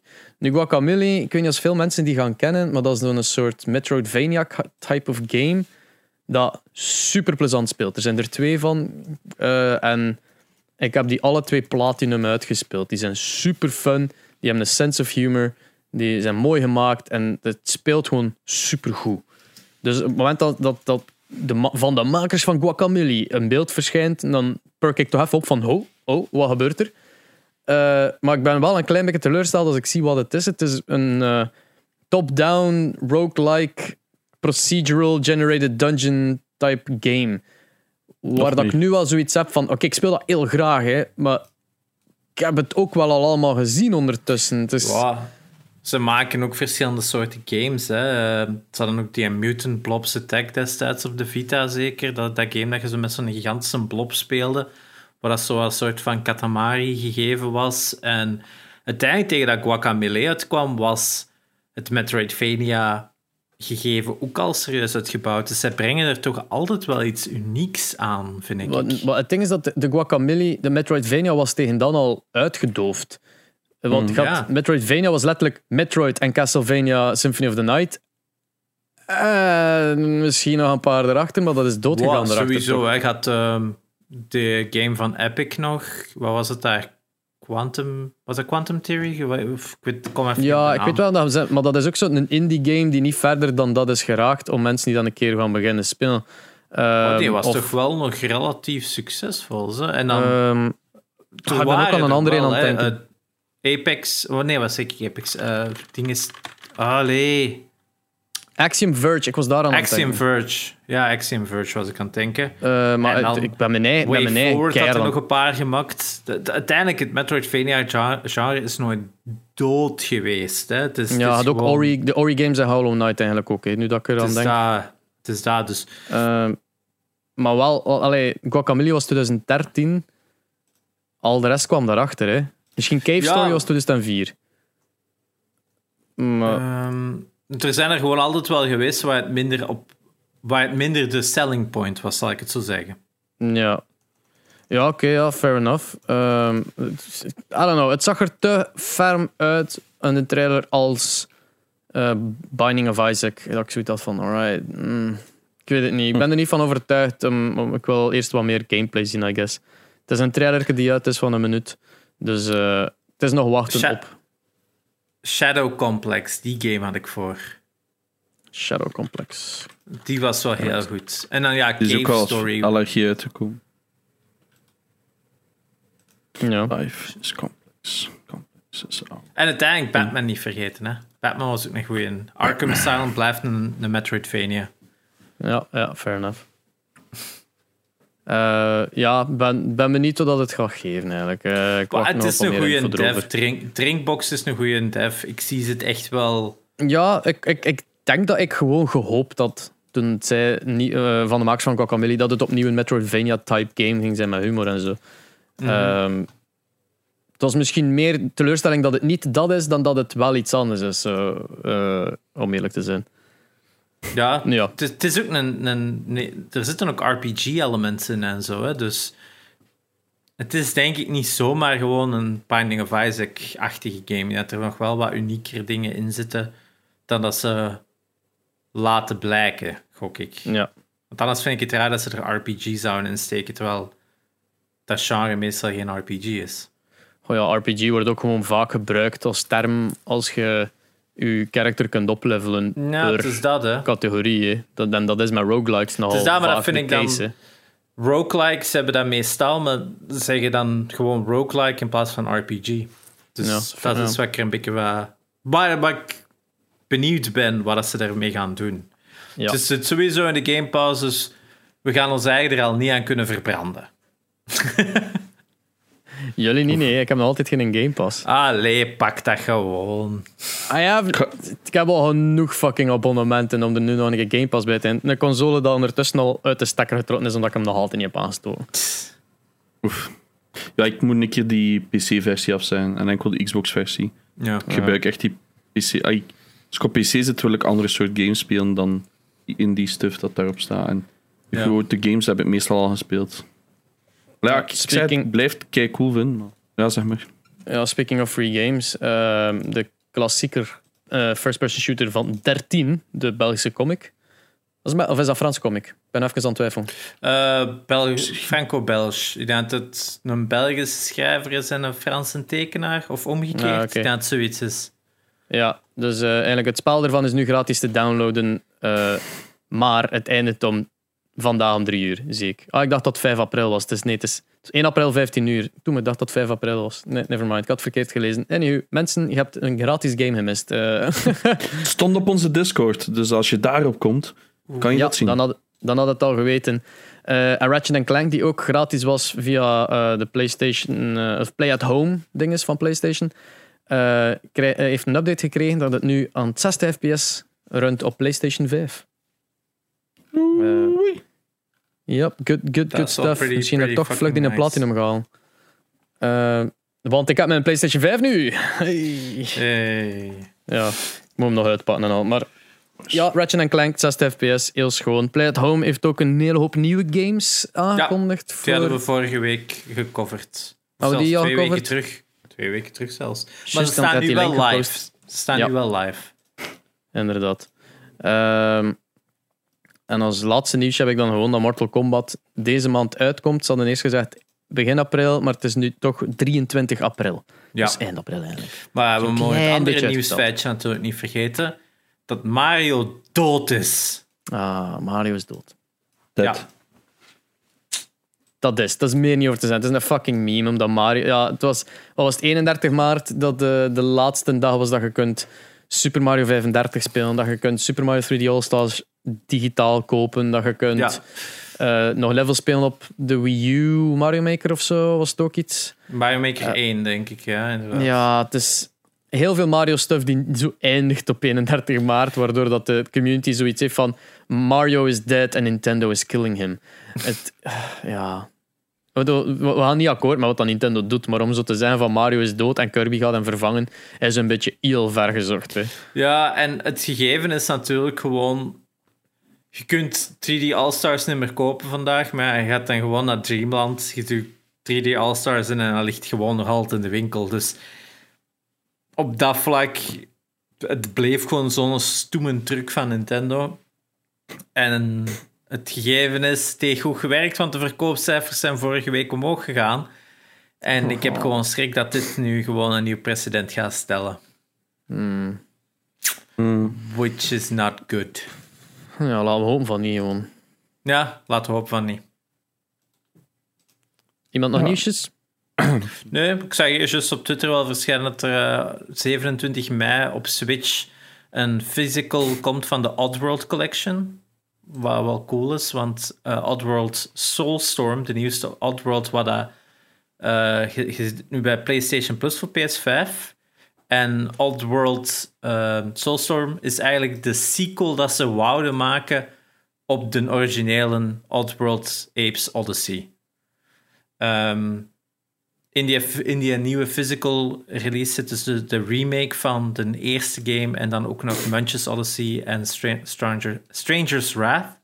Wat dat wel gezien worden als wat de beste delen in de reeks. Dus ik vind het wel interessant. Ik denk dat ik het misschien wel ga oppikken, want het zijn niet de beste games, de Oddworld games, maar ze hebben altijd wel zoiets unieks en speciaals. En die wereld, die worldbuilding en zo zit altijd wel heel goed in elkaar.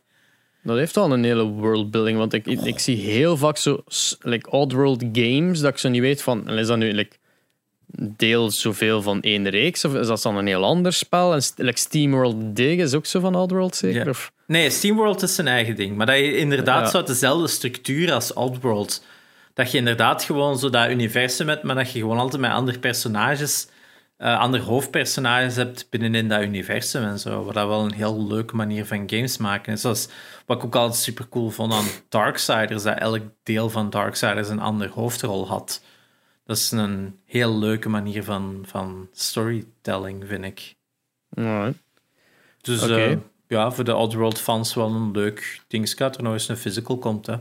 Het is al lang geleden denk ik dat er nog eens een physical is geweest. Ja, Ja. Speaking of games, wat hebben jullie gespeeld deze week? oef, smooth. Ehm, Ja, ik zal beginnen. Ehm, ik heb, zoals... Oh, wacht. Ik kon mij niet houden. Ehm, ik heb It Takes Two gekocht. Ehm Ah. Eén, omdat ik daar keihard naar uitkeek. Eh, twee, dus eh, van A Way Out, dat vond ik ook goed. En ja, ik weet nog dat we live naar een trailer keken, dat ik al zei, holy shit, dat ziet er kei cool uit. Ik weet wel nog dat ik de eerste seconde zei, "Eh, raar met dat boek. Maar ehm, ik kan u zeggen, het is een masterpiece in de co-op eh, version. Allee, als in co-op universe. Het is een van de coolste co-op games dat ik ooit gespeeld heb. Het ding is, ehm, het is dus gemaakt door een studio die daar puur filmische dingen wil maken. Ehm, maar bij It Takes Two, je moet bijna nooit twee keer hetzelfde doen. Dus elke scene heeft altijd iets speciaals.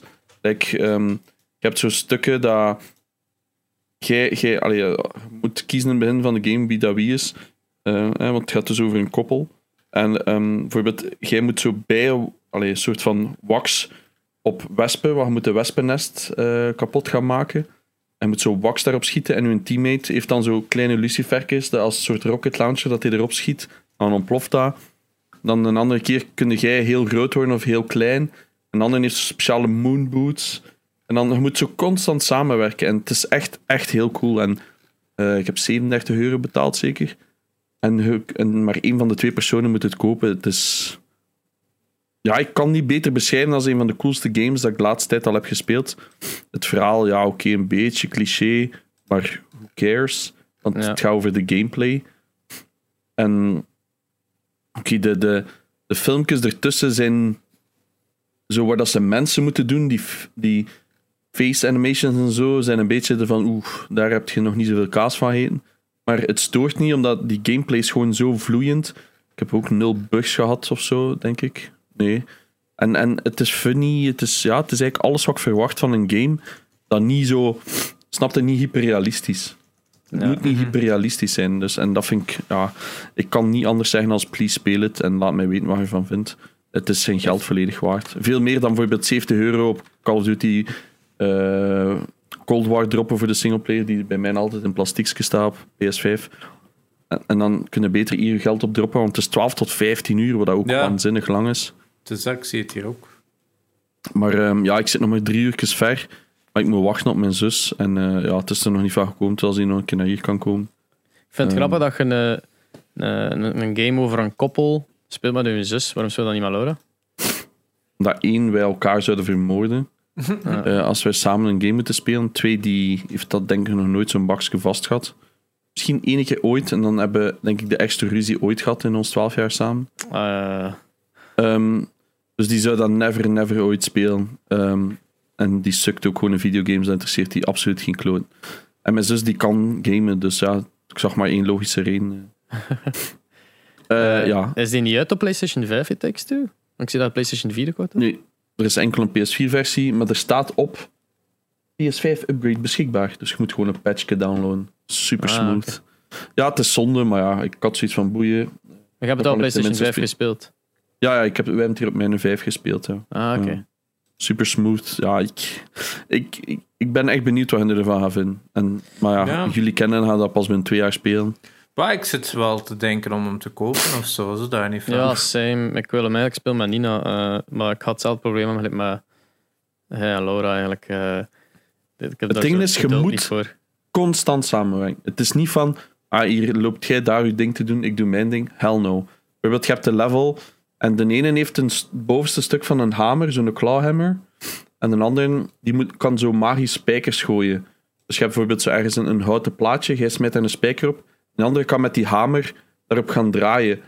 Maar terwijl die doorswingt, moet je die ene spijker terugkallen. Beetje, je zei zo die, eh, die ene van de Marvel Universe daar. ehm in blauwe. Allee. Ah, de zus van. Mary Gamora. Poppins. Nee, nee, eh, die zo. ah, Ah, Drax. Eh, nee, eh, sorry, sorry. Die, een, zo die een van die thieves daar. Zo die een, die een boss van Star-Lord. Ja, dat kan. Ehm, Met dus rode zo- ja. Dus je kunt zo, da, je kunt zo spijkers smijten en recallen. Maar terwijl die doorswingt, moet je dat dus recallen, ergens anders smijten en zorgen dat hij zo'n heel parcours kan volgen. En ja, je moet constant, constant samenwerken. En eh, ik wist gewoon, als ik daar zelf nog maar probeer met Laura, dat we eh, gescheiden zijn op een week tijd of zo. Dus ehm, dat was niet... Dat, ah, ja. Maar die ging dat toch nooit willen doen. Ja, oké. Dus ja, ik raad u aan om het samen te spelen. Dus niet met Nina. ah, je kunt Eh, het proberen, hè, maar ja. Ja, oké. Eh naast. It Takes Two nog iets anders speelt? Ja, Valorant. Want Warzone had ik absoluut geen zin in. En het enige wat er nog is, is Valorant, I guess. Geen Rainbow Ja, de- Six? Ah ja, dat heb ik ook gespeeld. Maar pff, ja. Hetzelfde als ervoor. Hè. Heel leuk in het begin en dan wordt het saai. Vanaf dat je zo wat hoge elo is, vind ik het saai. Moet zo, dan beginnen zo die spawn peaks en soms sterf dan in het begin. Dan moet je een minuut wachten. Allee, of zo twee minuten wachten. I don't know, man. Het is, het is net niet voor mij. Ja. Veel succes zaterdag trouwens. De dag dat dit uitkomt. Nee, het is volgende, nee, het is volgende week zaterdag zeker. 10 april. Ja. Dat is volgende week zaterdag. Ja, right. Ik heb nog een week om te oefenen. Eh Jerry, wat heb jij allemaal gespeeld? Eh, wat heb ik gespeeld? Eh, ik heb al een paar dingen gespeeld. Ehm, What a surprise. ja, het is dat. Het is zo nog altijd aan het zoeken naar zo een game dat mij echt moet hooken, waardoor ik zo allemaal verschillende games speel, voor zo iets te vinden dat wat een hook heeft. Ehm, heb Het is like a junkie op zoek naar the right drug. het is dat. Het is zo It alles doesn't zo... hit me the right way anymore. Ja, ja dat, is, dat, is, dat, is, dat is lastig, maar we kennen dat. Hè. Soms, dat is zo gelijk als je op Netflix zo zit te zoeken en je hebt duizenden opties, maar je zegt, ah, daar heb ik geen zin in. Of, pff, het is toch niet wat ik had gedacht, of bla bla bla. Ja, een beetje hetzelfde. Ehm, sowieso is mijn Monster Hunter World, ah nee, Monster Hunter Rise toegekomen te zaterdag eh, op Switch. Ik heb het even gespeeld. Mijn grootste frustratie was wederom gewoon de Switch als console. Ehm, ik had hem in mijn dock gestoken. Ik zat, denk ik, twee meter of drie meter van die dock. En echt met een rechter Joy-Con disconnect echt elke 10 minuten of zo. Wat dat super annoying is. Dus op dat Eh, vlak was ik al wel weer triggerd om het niet verder te blijven spelen. Ja, sorry, uw cam was even vastgelopen, maar nu is het al terug. ja, het is dat. Ik merk het. eh, dat hier even het internet weer wat. Ja, als uw opname is. goed is, dan is het goed. Het is dat. ehm, het is, ehm, ja, en het is... Weet je, Monster Hunter Rise is zo terug een stap naar de klassieke Monster Hunter. En ik heb zoiets van, World was al goed. Zo een van de stomste dingen dat ik vind is, ik snap waarom, maar ik vind het gewoon stom. Eh, je hebt terug een singleplayer en een multiplayer. Terwijl in Monster Hunter World konden alles in multiplayer spelen. Wat ik gewoon veel beter design vind, want het is een spel om samen te spelen. Is het dan niet leuker dat je bijna alles kunt samenspelen? Stel dat je ook zit met mensen die minder goed zijn in de game, dat die altijd hulp kunnen krijgen als ze nodig hebben. Als ze echt tegen een muur zitten, kunnen ze gewoon extra hunters roepen om het op te laten lossen. Dus op dat vlak vind ik het wat beter. En ja, het is weer zo heel veel exposition en heel veel... eh, je wordt daar weer ingesmeten. Daar kun je iets gaan doen, daar kun je iets gaan doen. En het zijn weer duizenden mechanics die over je heen worden gegooid. Voorlopig ben ik nog niet zo hooked als dat ik bij Monster Hunter World gewoon instant zoiets had van oh my god, het is echt gewoon fantastisch. Voelt Rise weer zo even zo... Het zou wel goed zijn, maar ik heb er niet echt super veel zin in. Hmm. Dus Dus geen goede start. Nee, dat is geen goede start. Ik, ik hoop dat ik eens dat ik een betere controller heb, die dat dus inderdaad tot eind april is uitgesteld, ehm, dat dat mijn grootste frustratie gaat oplossen. Want ja, de Switch, de controllers zijn gewoon niet gemaakt voor dat game. Dus ik hoop als ik het dan nog eens een poging geef, eh, dat ik er dan al meer aan ga vinden. Maar eh, dat gaan we dan wel zien, eens dat zover is. Ehm, daarnaast, wat heb ik nog gespeeld? Ik had nog wel een leuke game op Game Pass even zitten spelen. Heel leuk eh, adventure game Knights and Bikes van. Double Fine. En dat is zo wat... eh, je kunt het ook in co-op spelen. Het lijkt me wel een leuke co-op om te doen. Ehm, en het is zo over twee meisjes op een eh, Brits eiland die op zoek zijn naar een, een schat van, eh, van ridders. Het is heel funny, het is ook heel cute. Het speelt zich af in, in 87. Het is heel... De environments zijn ook super Brits en zo. Het is, het is echt wel eh, een leuk uh, spelletje. Zeker de moeite om te checken. Het zit ook in de Game Pass. Als je ook iets zoekt om samen te spelen, zeker doen. Ik denk dat het zelfs online multiplayer heeft, als ik me niet vergis. Dus sowieso checken zou ik denken. Daarnaast, ehm, waar heb ik nog zitten spelen? Eh, ik heb op mijn Game Boy Advance een beetje zitten spelen, omdat ik daar een cartridge voor had gekregen eh, met wat games op.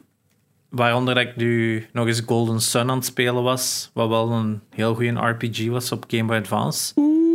Ja. Een van de weinige RPG's dat ik heb uitgespeeld. Ja, echt super cool design en zo. Dus die was wel eh, fun om nog eens te checken. Daarnaast heb ik ook zo eens even wat Dragon Ball Z Boost Fury daarop zitten spelen. Gewoon om nog eens te ervaren wat die, die top-down RPG's waren van die Dragon Ball. Er staat ook een Mega Man op. Allemaal van dat soort dingen heb ik even zitten checken, maar nooit lang zitten spelen. Eh, gisteren had ik ook, omdat die in een sale stond op Switch, eh, Jump King is geprobeerd. Wat echt fucking. Oh my god. Ik weet niet of ik het lang ga spelen. Maar ik wou het toch eens geprobeerd hebben.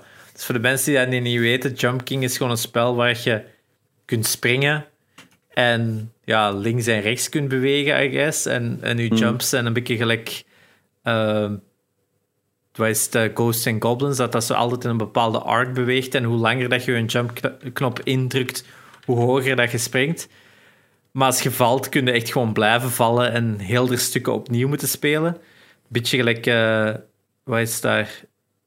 Hoe heet die game nu weer? Met die gasten in die, in die emmer. Gasten die... Ah, ehm, Getting Over It. Getting over it, just. Oh, ja. Speciaal spel. Ik, ben, ik denk dat ik al vier schermen ver ben geraakt in die Jump King. Ja, het is, het is, het is heel lastig. Amai. Ja, het, je maakt ook zo snel een fout. En je zit ook op bepaalde stukken dat je het gewoon probeert uit te dokteren van hoe moet ik hier doorgeraken, waardoor dat je dan ook fouten maakt. Of terugkomt op een stuk dat je al hebt gespeeld en dat maakt een fout omdat je dan nimmer in die flow zit van dat stuk en zo. Ja, het is een heel speciaal spel. Very nerve-wracking, for sure. Maar ik wou het eens geprobeerd hebben, omdat ik het al zo vaak zie verschijnen. En artstyle is wel heel goed gedaan. Het is, die pixel look hebben ze wel heel goed neergezet. Uh, het is gewoon spijt dat het gewoon zo balls hard is. Uh, Misschien leuk om, misschien leuk om te weten, maar de speedrun duurt 4 minuten en 11 seconden. Ja, als je, als je weet waar je dan moet spelen, zal het waarschijnlijk super simpel zijn. Maar... Wow, die streamers, zo. Oh my. Ja, dat is zo funny om te zien. Dat is hetzelfde met Getting Over It met Bennett Foddy. Is ook zo. Hmm. Het is niet dat je weet langs waar of hoe dat je moet doen, dat het daarvoor ook lukt. Hè. Dat is insane, zo'n spel. Ja, het is dat. Hè. Het, is, het is gewoon, je moet er echt je kop bij houden. Um, wat dan soms niet altijd even simpel is. En daarnaast, uh, we hadden het vorige week al gezegd, maar we hebben het toen niet besproken. Uh, hadden we dinges gespeeld, hè? Crash Bandicoot on the Run. Hè? ja, juist, ja, we hebben dat inderdaad vergeten te bespreken. Uh, dus ja. We hebben dat toch wel over gehad? We hebben het nee, over gehad, maar gezegd bij de intro. Hm. Heb ik gezegd van, en Crash Bandicoot heeft een mobile game. En dan ben je spugen. Uh, maar ik had een masker aan, dus kwam niet zo goed over. ja, het is... Het ergste, dus ze hebben nu een Crash Bandicoot Endless Runner uitgebracht voor Android en, en iOS. Het ergste wat mij frustreerde aan die game was dat het zijn eigen regels van Crash Bandicoot brak. Daar had ik nog het grootste probleem mee. Dat er zo bepaalde dingen in zitten en die kloppen gewoon niet. Als je op een doos springt, gaan die niet kapot. Bijvoorbeeld. Hmm. En TNT, als je erover wandelt, dan gaan die aan. Maar dat zijn allemaal van die regels die dan in de reeks niet zijn. Ook bijvoorbeeld als je drie Akku-Akku masks hebt, eh, dan hebben ze altijd zo die invincibility run. Eh, dat je ja, dus hmm. gewoon door alles kunt heen wandelen. Als je dan nog een extra mask pakt, telt die gewoon niet in die mobile game. Wat dat absurd is, want in de originele games verlengt dat gewoon de duratie van die power. Dat ik zoiets heb van, wie heeft dat goedgekeurd? Wie van hmm. designers van bij Activision heeft gezegd van, ah ja, dat is Crash Bandicoot, just... Nee, nee, je mocht met die regels spelen zoveel dat je wilt. Dat vind ik zo vreemd. Dus gelijk dat je zou hmm. zeggen van, we maken een mobile game van Mario. Ja, als je twee mushrooms pakt, dan, dan wordt Fire Mario. Ja, dat, dat, dat klopt. Zo, die consistentie vind ik heel vreemd. Nintendo zet ook ietske, zorgt ook iets beter voor hun IP's dan Activision. Duidelijk. En dat is vaker zo teleurstellend aan vinden. Is dat iemand dat echt heeft goedgekeurd bij Activision en gezegd van ja, sure, we don't give a fuck. As long as it makes money. Het teleurstellende is toch eerder gewoon die typical mobile tropes om, om mensen te, te doen betalen. Ja. En wachten. Dus, dus dat, dat ook, hè. Maar ik zeg, zelfs in hun core game ja. zit al niet goed. En dan bovenop doen ze inderdaad nog van die... Oh, collect dit, maak items. Want je moet items hebben om vijanden te kunnen verslaan. Dat ja, het is, het is basically, basically hadden zo een, een vial... Of wat noemt dat? Een Erlenmeyer. Ja. Eigenlijk, met, met, met een soort ja, juice in dat hen teleporteert naar hun juiste universum. Dat er weer rifts in universes zijn en ja, ja, ja. Uh, Crash Bandicoot Rift Apart, basically. Uh, en alle vijanden van Crash Bandicoot komen uit hun universum terug naar uh, hem, I guess. En die Coco, die natuurlijk een genie is, die juice ontwikkeld. En je moet dat er gewoon tegen smijten. En dan gaan ze terug naar hun eigen universum. Heel leuk. Het probleem is, je krijgt in het begin zoal zo die flesjes gewoon om te smijten aan het eind van een level. Maar na drie levels zijn ze, ah, geen flesjes meer. Maar je kunt in deze level uh, lopen en dan verzamelde het fruit waarvan dat juice gemaakt is. Alright, en dan doe je die, die level. En dan dat één keer gedaan en heb je genoeg voor één flesje. Dus we moeten zo constant gaan terugkeren naar die levels om zo te farmen op fruit dat eeuwenlang duurt En het aanmaken van het flesje is ook nog een keer met een, met een wachtrij. Dus je, je, je sleept dat fruit dan zo in een machientje die dan, dan zo... Goh, ja, met zo duidelijk dat telkens van 12 seconden. Of, en dan moet je daar zo staan kijken. Van, het is wasting my life here. En dat is niet alleen dat, want op den duur heb de enemies van hoe ver dat je zit, is niet alleen... Je hebt een, een green juice en een blue juice nodig. Of green juice en een big bowl, een andere fles eigenlijk gewoon. En dan is die andere ingrediënt. En, en dan moet je dat allemaal beginnen gaan verzamelen. En dan telkens gaan constant gaan runnen voor resources om dat te kunnen maken, te wachten tot dat, dat gemaakt is. En soms, like de ene duurt 12 seconden, maar de andere duurt een minuut, en de andere duurt 30 minuten. Dat is zo Om een duur, half gemaakt uur, om je te doen uur. wachten totdat je het kapot beu bent om het gewoon eh, te kopen dan. Maar dat is zo, de enige reden waarom je dat zou doen, is als het spel plezant is. En it's not. Want je zit zo lang aan het farmen en die farming level is knal hetzelfde als de levels itself. So, it's just boring as shit. It's, ah. Het, het is ook echt met momenten ook heel ehm, buggy, vond ik. Je hebt zo ene move dat je zo die typische slam kunt doen. Hè? Zo die, dat je zo de, de belly flop kunt doen. Hè? Maar ze hebben zo... Ik was zo'n level aan het spelen en dan op een gegeven moment moeten ze zo allemaal spinnen verslaan. En dan moeten die een belly flop doen voor twee spinnen tegelijkertijd te verslaan. Ik heb dat een paar keer geprobeerd en ik, die lopen op exact dezelfde afstand. Ik doe tussen die en bellyflop. Helft van een tijd vermoord ik maar één van die twee. Dat gaat van... Maar dat klopt niet, want die hitbox zou hetzelfde moeten zijn als die allebei op dezelfde distance zitten.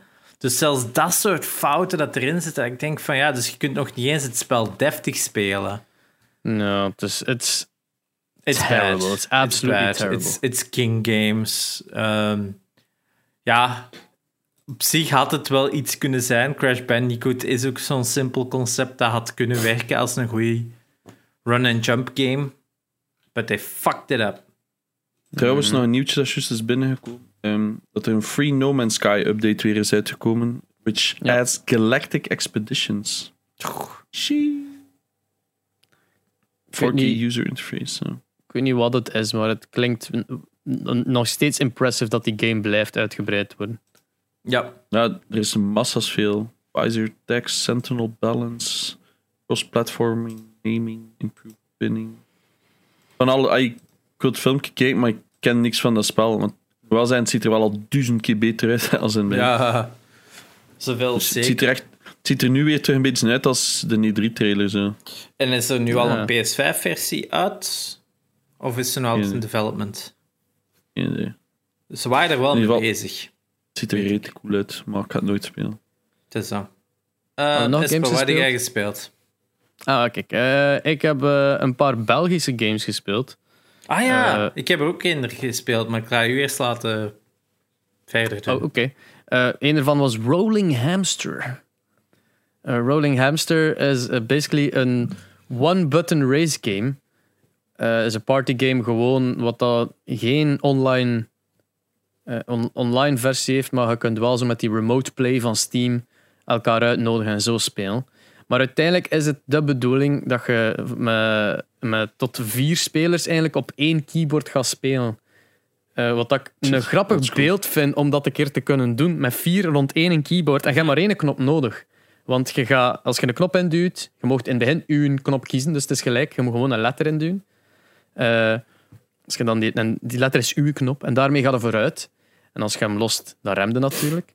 En hij stuurt automatisch, maar natuurlijk als je blijft induwen, hij gaat nooit op tijd sturen in de bocht en gaat niet zo schoon mee. Je gaat gewoon verder en uit de bocht scheuren. Dus je moet echt wel je momentjes kiezen wanneer je loslaat en weer induwt en loslaat en weer induwt om, om hem de tijd te geven om te sturen en de bocht te pakken. Ehm, heel fun, maar ook wel heel snel. Ja, je hebt het gezien, want dat is het dan ook. Mhm. Er zijn heel wat levels in. Eh, een stuk of 15 of zo. Eh, of, of, of was er, waren het er 18? Doet er nu niet toe. Eh, maar je hebt ze als je dat allemaal zo gedaan hebt, is zo van, alright, ja. Cool. Dus het is een leuk ietsje, maar hij zit er heel snel door. Zo. Dat je- Het gaat gat. En Het, ziet, het, het is nogthans ple- plezant en het ziet er leuk uit en zo, maar ik vind het jammer dat het gewoon ja, een beetje leeg is. Ja. Na, na de, de, de, de, de gimmick van je bent met vier op één toetsenbord aan het spelen, zijn de, ja, Ja, het old er snel door. Dat is, ik vind dat wel oldschool. Is dat wel. Ja. Ja. Er was een tijd dat je Eh. nog zo zei: Oh, ik zal lopen, jij gaat bikken met de muis. Ja, als, dat, als dat met de muis was en niet met de keys. Ja, ja, de tijd dat nog met de first persons met shooters met de pijltjes waren. ja. Yes. Al die zoomers. wie Eh, welke game had hij gespeeld, eh, de Belgische game? De You Suck at Parking had ik eens getest. Yep. Ah, Ook, de, de Aiki-wedstrijd. Dus dat, ik, ik weet niet, ja, ik had er, ik, ik denk dat ik er te hoge verwachtingen voor had. Oh. Ik vind het niet zo. Ik vind het zo uh, een flauw Micro Machines afkooksel een beetje.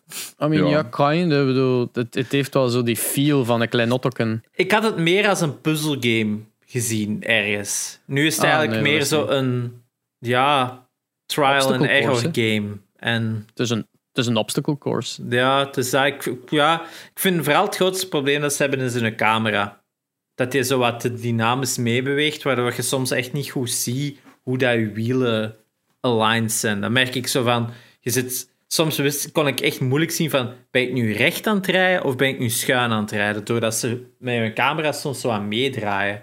Terwijl als ze die meer side-by-side hadden gehouden, dat ik dat beter zou kunnen zien. Hmm. Dat is wat ik merkte van, ah ja, daardoor haal ik de meeste fouten, ik zal het zo zeggen. Ja. Hmm. Eh, ja, ik, ik, vond, ik vond die fun, maar ja, dan ik ben daar zo heel blind in gegaan. hè. En dat was een hele Ja. verrassing voor mij om zo met zo'n mini-auto Ja, te gaan parkeren. Ze hebben serieus wat buzz, hè, want ze hadden dan die, die grote investering van Hero Capi- Capital daar gehad een paar maanden terug en zo. Dus ik dacht van, ah wow, dat moet echt wel een topgame zijn, dacht ik. Maar ik had zoiets van, Ja. ah... Als, als je het zo erin gaat, dan dan ja, is het er het absoluut is dat, het is, het- ik had zoiets van, ah, het is, het is eigenlijk gewoon een Android-game dat niet op Android is. Dat was zo een beetje mijn much. gevoel van... Eh, nog altijd goed gemaakt en zo, hè, maar ik had zoiets van, ja... het- Ik, ik had zo het gevoel alsof ik het ooit al eens gezien had. Het spel. Ja, dat heb ik ook wel. So, I've, I've played this before. I've maar played ik kan this gewoon niet plaatsen hè. waar. Ja, ja. Hoe, wat vond jij ervan, Janox? Ah. You suck at Sorry, maar- parking. Ja, ik, ik vond dat, ik vond dat leuk voor like, de volle vijf minuten. Hmm. En het zo, aha, grappig. En dan wordt het zo te moeilijk dat je zo echt over elke bocht zo... Je moet te veel over nadenken. Ik wil gewoon driften of zo. Ik weet niet. Ik vond het leuk, hè, maar... pff, kan, mijn, kan, mijn, kan mij daar niet meer focussen voor langer als vijf minuten of zo? Eigenlijk, een goed voorbeeld is die downhill... eh, dat je daar vorige week had Ja. gespeeld, dat fietsspel. Dat is eigenlijk niet zoveel anders... Nee, niet. maar zoveel verslavender. Omdat het eigenlijk veel simpeler en organischer is. Ja. Ik had zoiets van... Met daar zo te jumpen en je mocht er, er- de kanten niet raken, vond ik zo raar dat je niet gewoon zo'n beetje... Ja, dat ze daar gewoon geen flipperkastmechaniek Ja, hadden wel ja, zoiets, zo. maar je ontploft gewoon. Is zo Ja. weird. Maar Ja, je de- bent echt in no time wrecked, constant. Ik heb het gevoel... Wat, dat, is, dat is die Aiki-versie ervan waarschijnlijk. Ik heb het gevoel dat dat dan anders in elkaar zit dan de main game. Want ik heb niet... Ik, al, ik had dat gespeeld voor die Nike-sponsoring Ja. en shit. Eh, en dat was dan een, een demo dat je door de eerste paar worlds ging. En die build-up was veel trager van difficulty. Zodat je iedere keer een mechanic leerde. En dan weer zo het was gewoon de mengeling van de mechanics met voorgaande. En dan moving on. Eh, waardoor dat niet zo direct achter vijf minuten al was van uh, het wordt te moeilijk of uh, ik ben het al beu. Het was altijd wel iets nieuws. En, en dus, dus misschien dat ik... Ik moet de Nike-versie nog spelen. Speelt mensen die is- weten- Je hebt, je hebt nog een dag voor de, de qualifier of zo. Dus, eh, en het, een top 100 positie dat je moet halen, dat is echt niet moeilijk. Ik denk dat ik 50 ja, sta of zo. de, de, tot wanneer loopt die wedstrijd? Tot morgen. Ah ja, dus eigenlijk als de podcast uitkomt... eh, Is eigenlijk al Wel- gedaan. Ja, dus wat je gemist hebt, mensen, is You Suck at Parking, Belgische game, heeft een, ja, allemaal sponsoring en dergelijke met Aiki. Eh, Is, is er eigenlijk een wedstrijd georganiseerd geweest dat je een PlayStation 5 kunt winnen. Eh, en het is de hoogste score van De een... top 2. de top 2 krijgen een PlayStation? Of wat? Ja, je moet eerst een qualifier doen waar het dan de top 100 gaat naar een halve finale, waarvan het dan de top 10 naar de finale gaat. Ja, ja. Dus eigenlijk gewoon meeste puntjes scoren op die een game. De en de snelste, game kon je de gratis snelste- downloaden. De snelste en tijd. snelste tijd, ah ja. Dus je kon die game gratis downloaden en oefenen. En je moest dus met die qualifiers, het oefenen, wel aan een bepaalde hi- highscore geraken om in de top 100 te zitten. Maar eh, ja, misschien is die, ja, versie, die versie dan toch anders dan degene dat ik. Ze ooit sneller een moeilijke... Ik denk dat je drie easy levels zet en dan de medium levels zijn al direct zo... Ah ja... Het is niet moeilijk moeilijk, maar het is niet fun. Het is Ja, gewoon direct zo... Frustratie is de fun factor. Oh, maar dat, dat is een slechte indruk van wat het spel eigenlijk is. Ja. is misschien... De absurde dingen zijn weggehouden, want je merkt van... Ah, ze hebben ook zo rare jump-platformpjes erin zitten en... Je merkt van, ah, je kunt ook één auto parkeren en de andere er tegen duwen om die voor te katapulteren. Daar zie ik al meer fun puzzel-elementen in, maar die hebben totaal allemaal niet nodig. Die, die introduceren ze zelfs totaal niet als een optie. Het is eigenlijk heel straightforward, gewoon micro-machines met parkeren. Die levels. Ja, ja, ja. Oké, ja, kijk. eh, Probeer een demo en geef ons de update volgende, volgende episode. zo, zo. Of we gelijk Eh, hebben of niet. Of we grote neuters zijn, of... eh, Allemaal rood. Wel, hij zijn sowieso rote neuters. Dat, dat, dat, dat, dat. Is staat voor dat. zich. Maar eh, ja, toen ik Rolling Hamster beu was, eh, heb ik eh, Stickfight the Game gespeeld. Eh, want ik had die nog op Steam en ik dacht van, oh, lijkt me wel fun. Er waren een paar kijkers die die ook nog hadden en nooit gespeeld hadden. Er waren een paar andere kijkers die zeiden van, oh, ik heb dat nu Allee, ik had dat staan, of ik heb dat nu gekocht, als ik er niet plezant uit ben aan het spelen met mijn maat in de klas. Dus van, je zou beter opletten, maar oké, tof, toch tof. Eh, ja, dat is, dat is een dwaas physics-based stickfight game dat mega fun is. En ik zou het uren kunnen spelen, maar eh, dat is dan wel weer zo'n voorbeeld van, dat is ook één gimmick, maar het blijft wel fun omdat die levels, omdat het zo high-paced is en die levels veranderen constant en die wapens zijn ook zo gevarieerd eh, en randomized. En ja, dat, ja, ik weet niet, het blijft gewoon fun. En het heeft een competitive element in natuurlijk. Altijd goed. Dan, dat, denk ik ook. Die You Suck at Parking is, zou tien keer leuker zijn als hij meer multiplayer heeft. Ja, Maar dat zal het wel hebben Ja. waarschijnlijk in een full release, gok ik. ik weet niet, ja. bel ik aan mensen bij Leuven, zeg maar je voorstel. Het is dat. Eh, ik heb dan ja, de, de Warzone en Rainbow Six Siege. En Evil Genius 2 heb ik dan ook Just, nog gespeeld. Just. Evil Genius 2 deed mij enorm denken toen ik de trailer zag aan Dungeon Keeper. En dacht van, hell ja, dat wil ik wel proberen. Maar ja, vergeten dat er natuurlijk eh, een goede 20 jaar aan evolutie van strategy games tussen zit. En mijn god, jongen. Hmm. Ik, eh, ik, ik kan niet meer mee met de strategy games van tegenwoordig, denk ik. Ik ben daar te niet strategy game savvy voor. En eh, het is... ah. het duurde eeuwen voor... Ik heb de tutorial zelfs niet kunnen uitspelen on stream. En ik heb dat like drie uur gestreamd. Oef.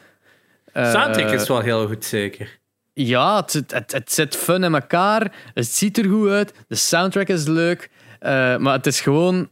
Die opties zijn zo uitgebreid. Het is niet zo van build uw lair en verdedig u. Nee, nee, het is echt zo... Build uw lair. Alright. En nu, like, power uw lair. En dan is er like, een power ding. Zo, en nu science, zo scientific. En dan workers, maar ook barracks. En dan eten. En dan de. En dan training. En dan oké. en dan nu de mensen hiren. En je moet de wereld veroveren. Dus je moet dan een kaart hebben. En je gaat iedere keer gaan scouten. Maar om dat te kunnen scouten, moet je een andere camera. Met speciaal equipment. Dat.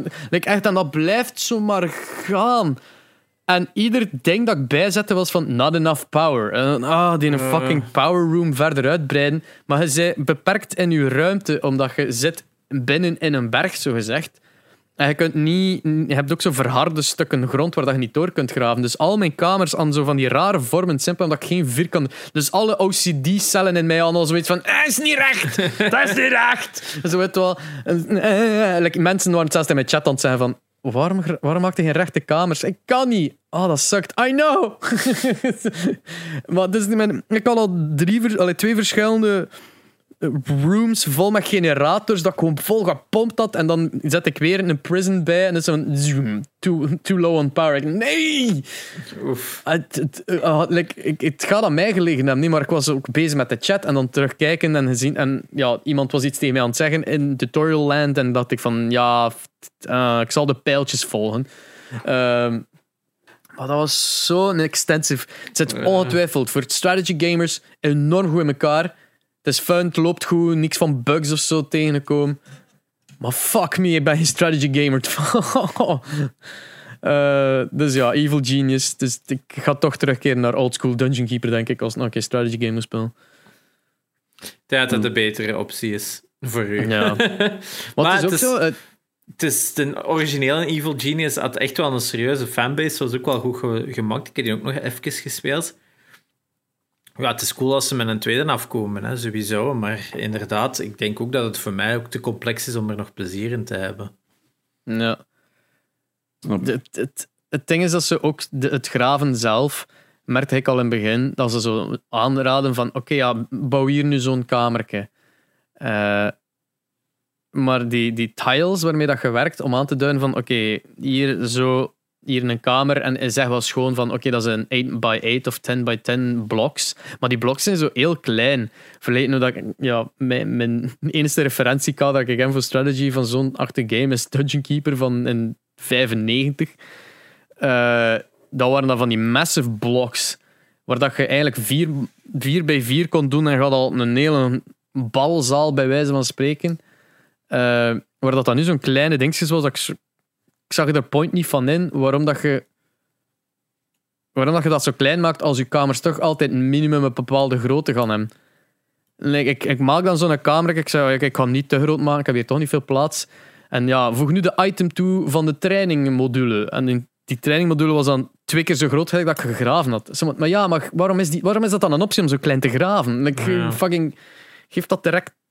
Ja, het is wat. Dus, ja. Goed spel, maar niet voor mij.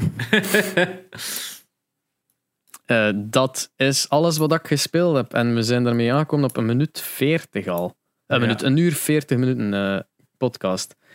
Dat is eh, een Short beetje te weinig tijd voor nog een onderwerp eh, aan te kaarten, denk ik dan. Hè? Of eh, Ja, ik heb je nog dingen te zeggen?